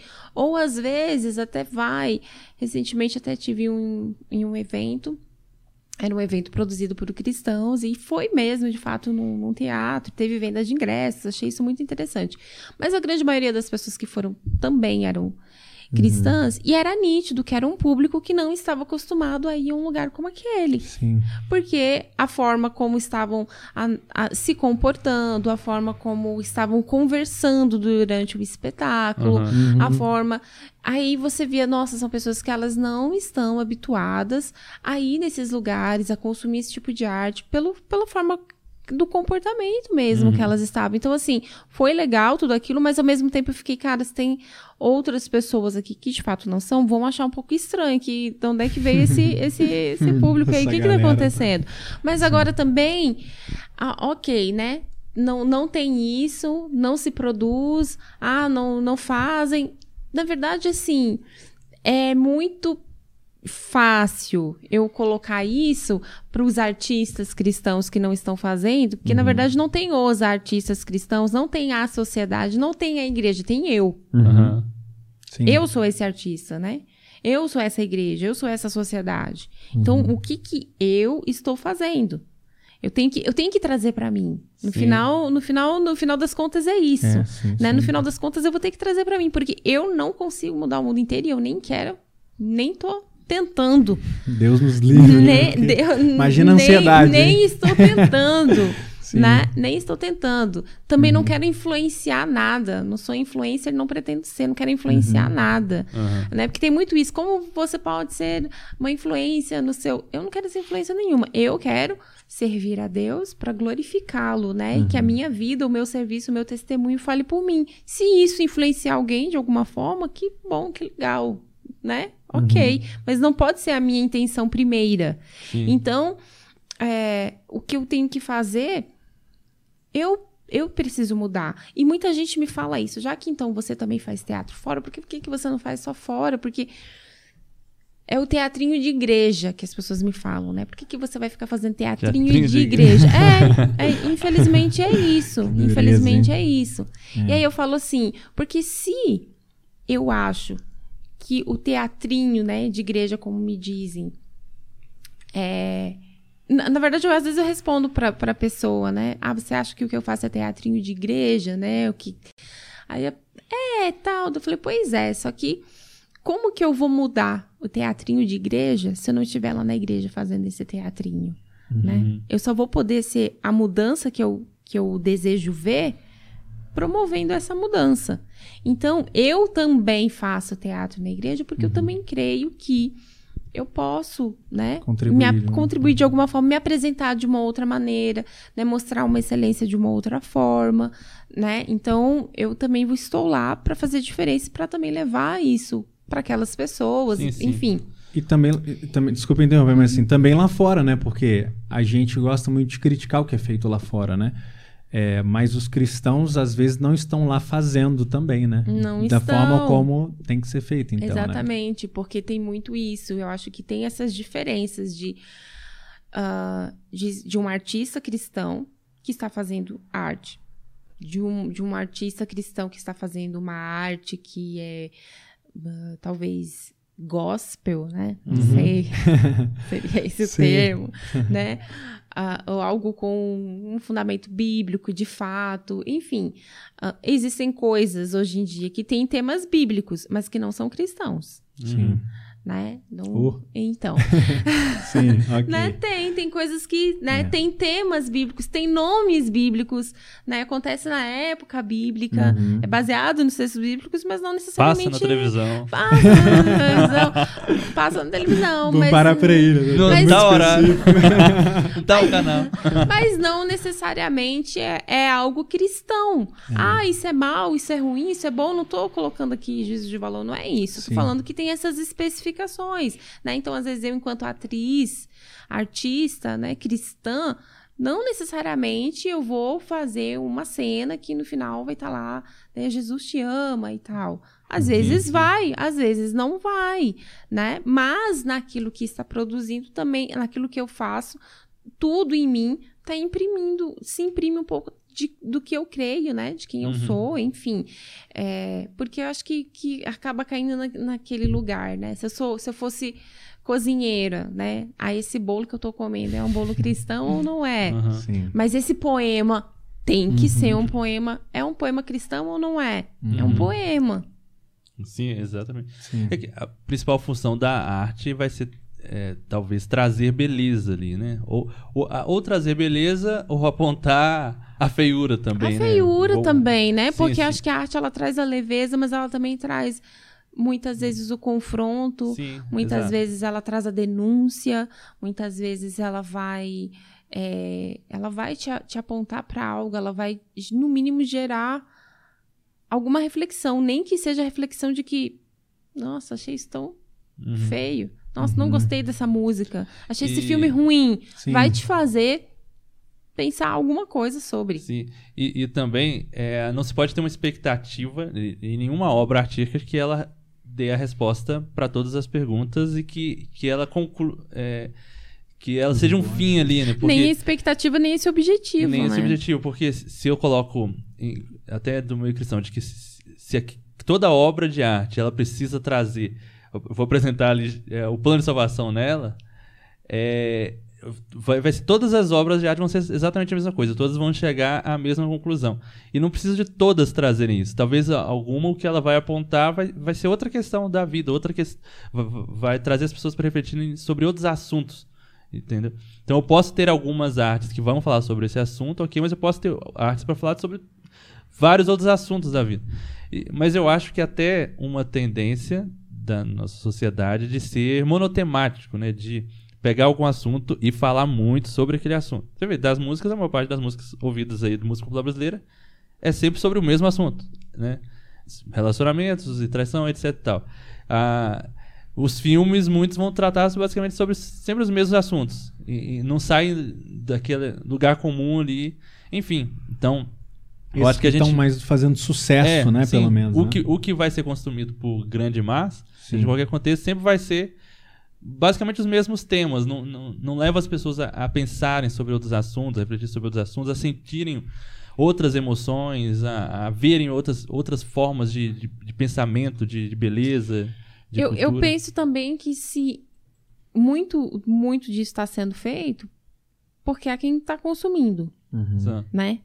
Então, assim, há, se, se, se há essa demanda, tem essa procura, infelizmente. Mas, mas, é, eu até falei isso com o Bruno na- no, no episódio piloto, de que as, as pessoas ta- muitas vezes não têm nem noção que possa existir ah, uma outra forma de ser feita.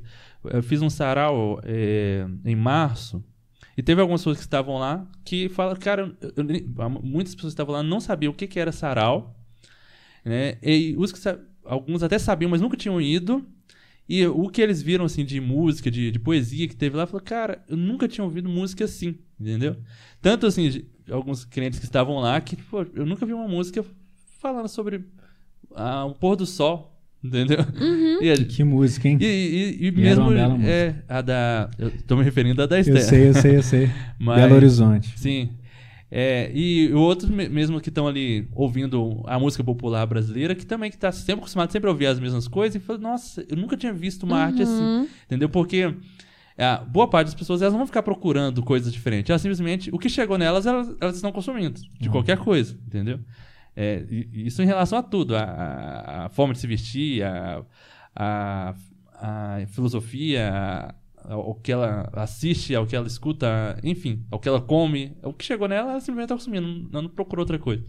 Então, talvez até falta a, a, nossa, a iniciativa enquanto artistas de, apre- de produzir algo e apresentar para as pessoas, olha, existe isso daqui também, existe essa outra forma, existe esse outro olhar sobre a vida, sobre a arte, sobre a cultura. É verdade. Exatamente. E aí, mais uma vez, cai nesse lugar, né? Ah, O que eu estou fazendo, né? Diante disso, diante dessa realidade, né? O que, o que... Eu, eu tenho textos, tanto dramaturgias, contos, que, sinceramente, às vezes eu não sei o que eu faço com eles, porque eu não sei como vou publicar, ou como vou, vou, vou, vou pôr isso, ou vou. Nem sei se, sabe, vou tornar público algum dia, porque eu acho que. Pelo menos nesse momento, tem uma parte do meu do público, assim, que consome um pouco do que eu faço, que acho que espera de mim só uma coisa, sim. né? E não é. Esse é um drama. Esse é, os artistas. eu acho que é um drama. Perfeito. Então, assim, tenho buscado né, uma caminhada um pouquinho diferente. Depois que eu publiquei o meu livro, Carta Borrada, inclusive, é um livro diferente, é um livro é, ficcional e tal. E, e é um pouco diferente daquilo que as pessoas estão acostumadas a ver, ouvir nos monólogos e tal. É muito diferente. Mas eu entendo isso, né? Que vai depender um pouco desse ahn, de como vou apresentar isso, entendendo qual é o público, né? Entendendo para quem eu falo, como eu falo, porque a verdade é que tem, tem monólogos meus que não estão no YouTube Uhum. e que nunca vão estar. Uhum.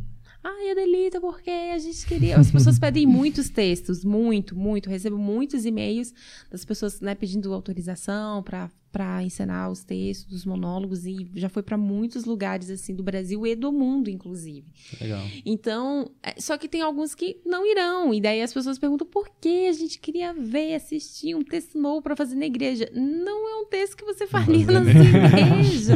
Mesmo Sim. que tenha uma temática até cristã, mas não dá. Então, assim, tem coisas porque, porque tem a ver com. Não, é, e que também porque é teatro, tem algumas coisas que não dá para só jogar da forma como foi filmado, jogar no YouTube. Sim. Então, porque eu creio também que o teatro é a arte do presente, é a arte do ao vivo. Então, tem algumas coisas que Sim. não dá para ser dessa forma. Por isso que até o meu estudo de TCC eu quero que seja né, cinema e teatralidade. Então, Ah. esse diálogo entre palco e tela, né? Daquilo que eu tô fazendo no ao vivo, mas também pode ser filmado. Então, como que esse formato muda? Enfim, porque eu não posso, às vezes, só filmar algo ali e jogar lá no YouTube totalmente fora do contexto, não, não vai funcionar. E também por questão de conteúdo. Tem coisas que, que não. que são muito mais, às vezes, performativo, né? Artístico. Tem todo um, um contexto da forma porque aquilo foi criado daquela forma, a concepção Uhum. daquilo, que é para um público que é um outro público, talvez, diferente, ou enfim. É uma outra forma de consumir, não é Sim, indo lá no sim. YouTube e dando Uhum. play lá, entendeu? É diferente. Então, por isso que algumas coisas não vão. É, e até a, a sensação que vai se ter é diferente.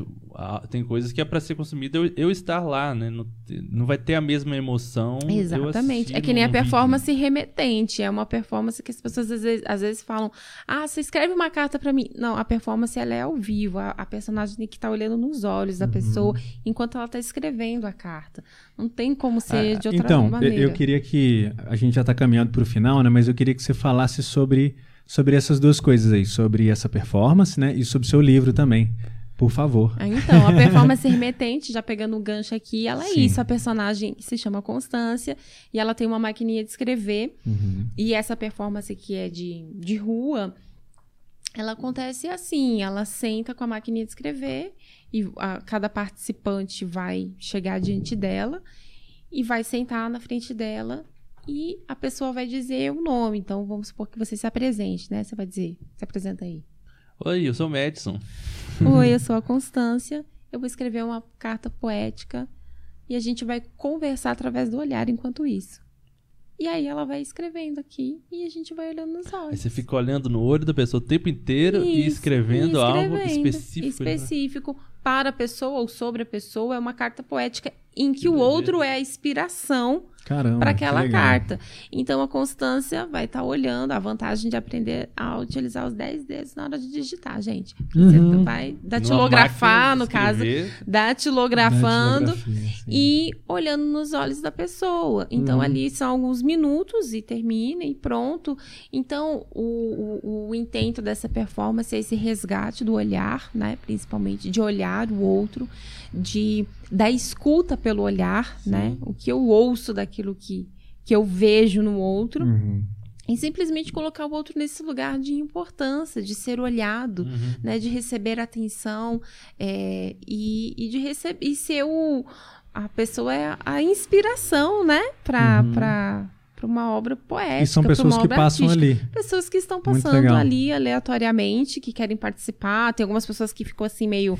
Ela tá lendo o futuro, né? Ela é mística, ela Sim. vai, ela vai falar do meu passado, ela o Aham. quê? Não, é só uma performance artística, né? Não tem nada de Uhum. demais. Esse é o, o- o intuito mesmo. E aí, E- quando e- faz a performance de palco, daí também tem intervenções com poemas, daí tem Uhum. outras coisas. Essa performance da, da Constância e do remetente page. Tem muito a ver com o que você falou de estar ali, né? De estar, presente. Estar Porque Você presente. tem que estar completamente presente ali. Totalmente. To- a cada cinco minutos, basicamente, que é o tempo que eu fico com cada pessoa, aquele universo muda diante de mim. Muito Então, chegou aquela pessoa, eu não tenho como estar em outro lugar, eu só tenho como olhar naque- no nos olhos daquela pessoa e escrever alguma coisa, qualquer Uhum. coisa. Às vezes tô super inspirada, às vezes não tô tão inspirada, mas o outro que está ali diante de mim, aquela pessoa saiu, eu já não vou mais ficar pensando, nossa, esqueci de colocar um R, Uhum. um S, será que a pessoa entendeu que. Já tem outro universo aqui. Sim. Então eu Uhum. tô aqui agora, nesse momento, com essa pessoa diante de mim. Isso é maravilhoso, porque você de fato é, dilata mesmo seu olhar, a sua escuta, Uhum. a sua percepção de que tem um outro diante de você. E naquele momento, vocês estão ali naquele diálogo silente, sabe? Uhum. E é muito precioso, assim, são experiências Muito muito legal. incríveis, assim. E, e antes de você falar do seu livro, eu queria falar só uma observação sobre isso. O quão legal é isso em relação a ser na praça, ser público, porque é, é, é, essas coisas assim que são, às vezes é- a galera acha que é coisa de artista, né? Pô, essa coisa de olhar no olho, essa- essas coisas mais sensíveis, né?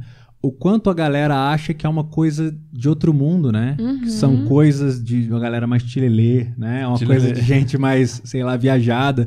Mas é que quando você leva isso pra praça, isso é pra todo mundo, É né? pra todo mundo. E aí, uma das coisas que eu, que eu, eu levo muito, assim, é, é para mim, é falar sobre cultura, falar sobre arte, até isso deixar de ser cult, né? Aquela coisa chique, assim, né? Uhum. E, e eu gosto muito dessa coisa da praça. Inclusive, a gente é, teve um, um, tem né, um, um projeto sobre saraus, sabe? Com saraus em praças e tal. Exatamente nesses lugares onde, às vezes, as pessoas não teriam acesso a isso, né? Às vezes as pessoas nunca passariam por uma experiência dessa, mas... E às vezes até essas, às vezes as pessoas por constrangimento até se privam de às vezes entrar Sim. num museu e assistir um- uma peça de teatro e pensar, ah, não, não, não é pra mim, Uhum. né? Então, essa arte ela pode chegar nessas pessoas, né? Então a Não. gente vai, né, ali onde as pessoas estão. Então quando acontece nas praças públicas assim é muito interessante, porque no Uhum. começo as pessoas ficam um pouco assim ou perguntam tem que pagar para participar, né? Uhum. sim. Como é que é? O que, que é isso? O que está acontecendo?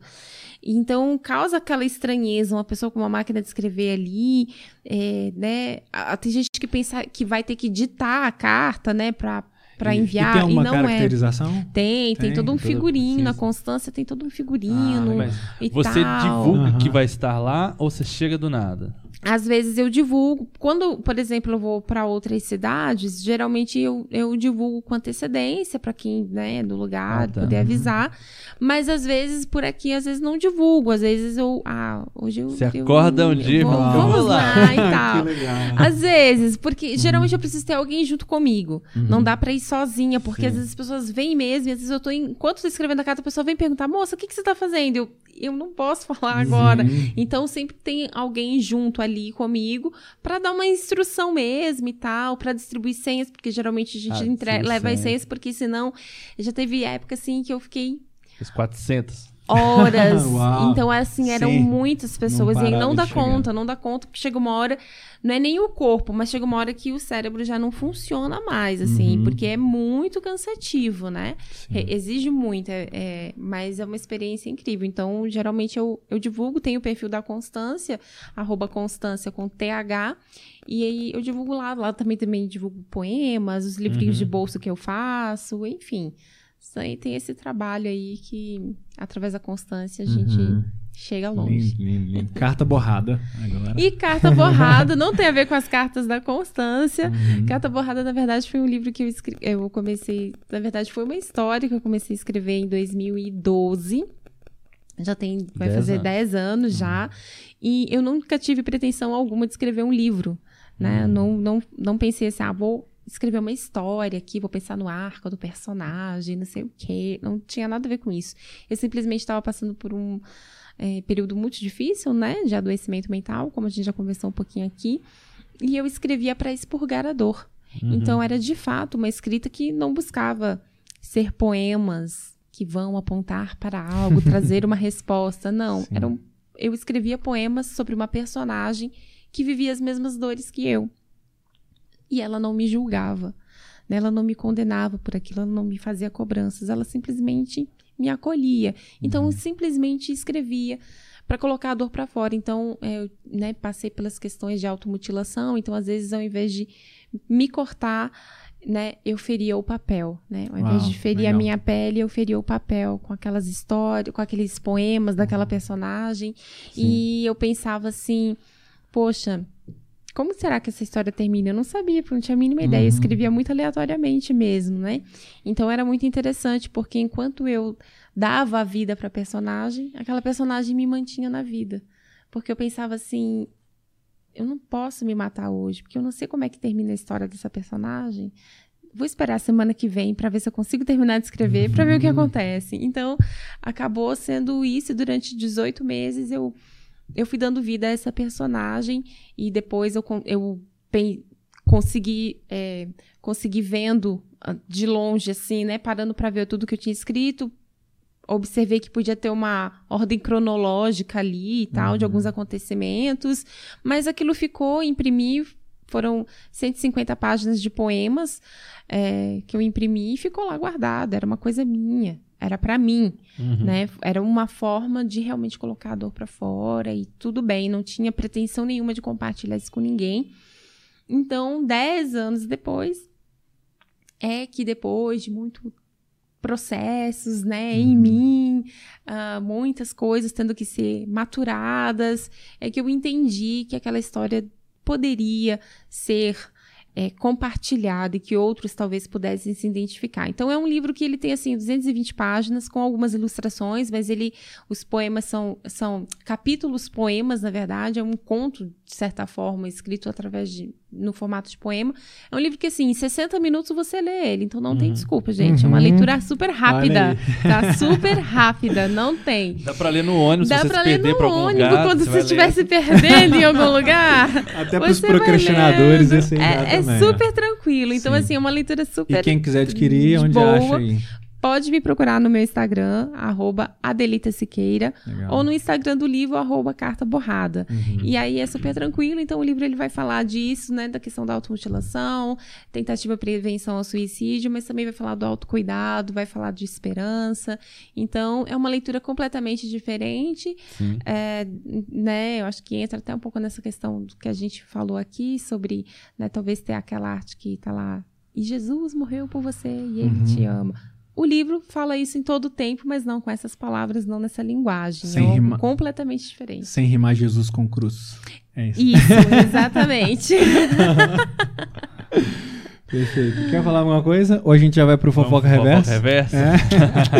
É, a gente tem um quadro aqui que foi inaugurado na- numa. É, num susto, né? Assim. que é o Fofoca Reversa, onde a gente fala é, de pessoas ou de projetos, só que bem. Olha só, quem diria, né? só que bem, a gente indica coisas aqui, meio nessa proposta mesmo de propor coisas, né? Não só criticar, mas de propor coisas legais. Então, é, eu queria que. Acho que você pode começar, a gente. Você tem uns aí também? Tem Ah, coisa? A gente também vai indicar, Eu eu acho achei que é era só legal. convidado. É, eu também. Não, não tenho eu mais nada tava pensando aqui, será que eu. Mas enfim, vai lá, depois a gente, depois a gente fala. Vai pensando enquanto isso. Bom, eu quero divulgar, então, fazer uma fofoca muito Sim. boa aqui. é, do projeto Núcleo de Ensino Inverso ao Avesso, que é um núcleo que eu pa- faço parte, inclusive, e que é o, o livro, meu livro, inclusive, foi publicado em parceria com o Inverso ao Avesso. E é mesmo isso. É um, Universo ao avesso. Inverso. Inverso, ó, avesso. Inverso. Inverso ao, ao avesso. avesso. Caramba, Isso. muito bem poético. Né? Bem, demais. gente, incrível. Tem o Instagram, o arroba inverso ao avesso. Lá a gente publica alguns textos.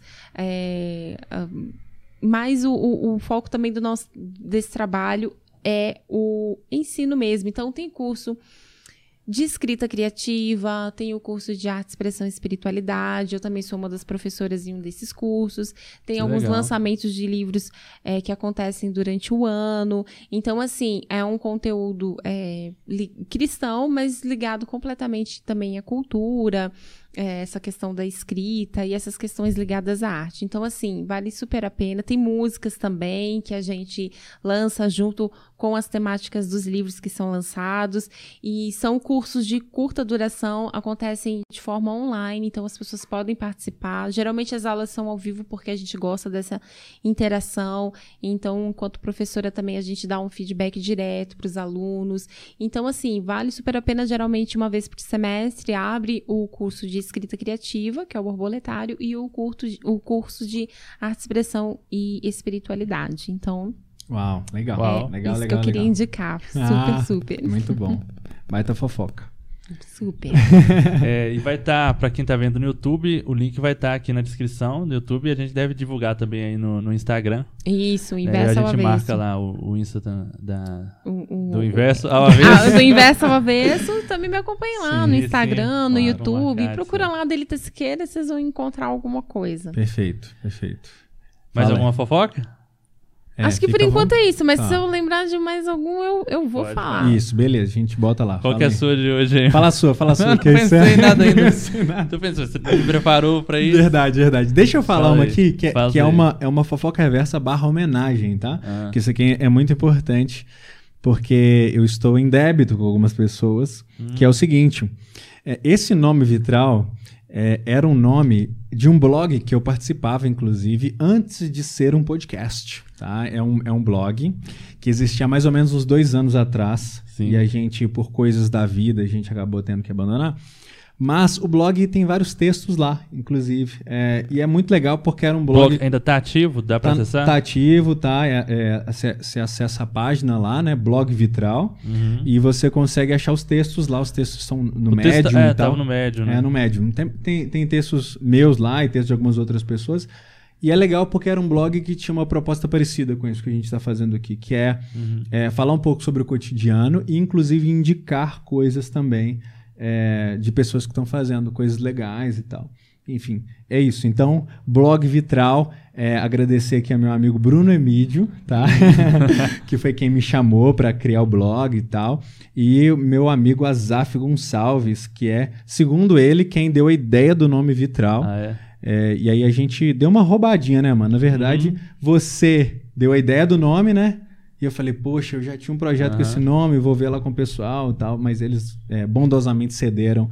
E eu quero que fazer essa. essa é, dar esse crédito, essa, fazer essa homenagem a esse, a esse, esse querido blog. Bom. pega- pegando a, linha aí, eu vou fazer a minha fofoca Perfeito. do Efeito Prisma, a página Efeito Boa. Prisma. É, conhece? Conheço, sim, muito. Que, que também tem, tem, tem uma proposta Uhum. parecida, né? De fazer uma leitura da cultura a partir da nossa perspectiva aqui cristã, mas trazendo uma contribuição para a cultura, para a arte, ah, para a nossa atuação aqui né, no mundo, né? Então tem, tem muito conteúdo legal na página do, do, do Efeito Prisma. Muito Tem, mesmo. e tem um muito, curso muito, que eles muito. lançaram recentemente também. Tem, tem conteúdo no YouTube, tem, Uhum. tem podcast, enfim, tem, tem bastante Tem conteúdo muita legal. coisa. Eles Muito. fazem E, muita e coisa. acho que eles vão, ter, vão fazer uma conferência agora. Vai, vai ter em no- novembro. Na sua igreja, inclusive, lá na. Esperança. Ah, é? É, tá sabendo? Olha, não, ficar, não Ah. Você vai sabendo. Aí, ó, pode me chamar, Ó, galera, Vai que ser eu em vou. novembro, se eu não me engano, a conferência Sim. deles. Olha então vai só, ter a que conferência legal. deles também em novembro. Vamos cobrir, hein? A gente pode cobrir de... Tá vendo, gente? É. Tem muita Repórter. coisa boa aí É. acontecendo. Eu acho que a gente precisa, às vezes, é tirar um tempinho pra cavar aí um pouquinho Isso. e compartilhar, né? Isso. Falar o que. Porque tem. Tem coisas boas, sim, Sim. que estão sendo produzidas, tem conteúdo que é muito interessante. Sim. Acho que temos ainda uma grande caminhada ainda pela frente, mas já estamos avançando, né? Estamos sim. caminhando, estamos É seguindo. Sim. Sim. E, é uma proposta nossa aqui com o Vitral, né? De poder trazer quem tá, quem tá construindo, quem tá produzindo, quem tá pensando, né? Tem muita gente fazendo, né? Mas as pessoas estão espalhadas por aí. A gente Uhum. precisa É. descobri-las. A Um não conhece o outro. É então a gente quer trazer essas pessoas aqui, torná-las conhecidas, né? Nos tornar conhecidos uns para os outros. E assim contribuir também, um, um com a arte, um com, a, com o pensamento, um com a trajetória do outro também. Uhum. Então, é, te agradecer, viu? Muito obrigado por você ter vindo até aqui, conseguido é, atravessar nessa Atravessar a a Macedônia, a cidade. E cidade, chegar aqui. Muito obrigado. É, Foi uma grande aventura. Uma grande aventura, então te agradecer por isso e é, dizer para você aí que está nos ouvindo, né? Que nos acompanha nas redes sociais, tá? É, a gente falou aqui muito sobre compartilhar, sobre é, é, é, né, fazer alguma coisa. Então, você está ouvindo? Faça alguma coisa. É, falo com todo o amor aqui do meu coração, mas faça alguma coisa e compartilhe. né? Em qual câmera que eu tô aqui, Ed? Um salve pro Ed aqui, ó, A nosso central, grande operador. Muito bom. É, agradecer aqui o Ed também, brabo demais.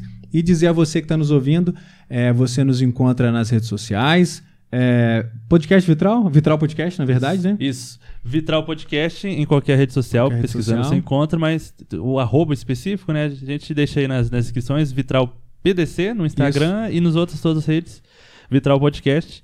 Os nossos pessoais também, a gente vai estar na tela aí, se a Isso. gente Vai colocar. estar na tela. Se a gente Da Adelita, se quer. Legal que você ter nomes artísticos. você que consegue, não né? Um tem- É, arroba e tal. Adelita Siqueira, Não, o. Bruno. Seu- O seu é Bruno K. Santana. É. Toda vez que eu vou te marcar, aparece Bruno KLB. Poxa! Eu- do- o, o Insta dele é Bruno KLB. Quem dera, quem Quando, dera. e tá? aparece às vezes a Bruna Carla. Olha é só. Bruna Olha aí, K, ó. Eu era, eu era fã do KLB, viu? Era muito Pois fã é. do KLB. Adelita Siqueira, porque eu só tenho um nome e um sobrenome. Então, é, É só mesmo? que é só, só Só tem essa opção. E quero agradecer. Você não tem outro sobrenome? Não. Olha só. Não, não tem. Você já, forte, já é nasceu muito forte, artística né? seu Não sobrenome. é? Pois forte. é. E mais eu quero agradecer, viu, pela oportunidade. Foi muito, muito bom estar aqui com vocês, conversar né, um pouquinho, que são tantas coisas, É né, pra gente falar. E é tão legal a gente ter esse, esse. ter um lugar, ter um espaço, ter alguém que queira nos ouvir, pra gente poder compartilhar e ouvir também. Acho que isso é muito importante. Acho que ainda a gente ainda vai conversar mais sobre Oh. outras coisas. Vamos, vamos. Mas foi uma introdução, acho Sim, que foi uma boa verdade, introdução. Muito Aham. obrigada mesmo, viu, meninos? Que vocês tenham muito êxito nesse projeto, que muitas outras pessoas venham, compartilhem, tenham esse, esse lugar aqui para essa fala e que a gente caminhe junto, porque juntos somos melhores. Sim, é? verdade. Obrigado, Obrigado, galera. Até a próxima, então. Até mais. Valeu. valeu. valeu. Tchau, tchau. Uh, fui.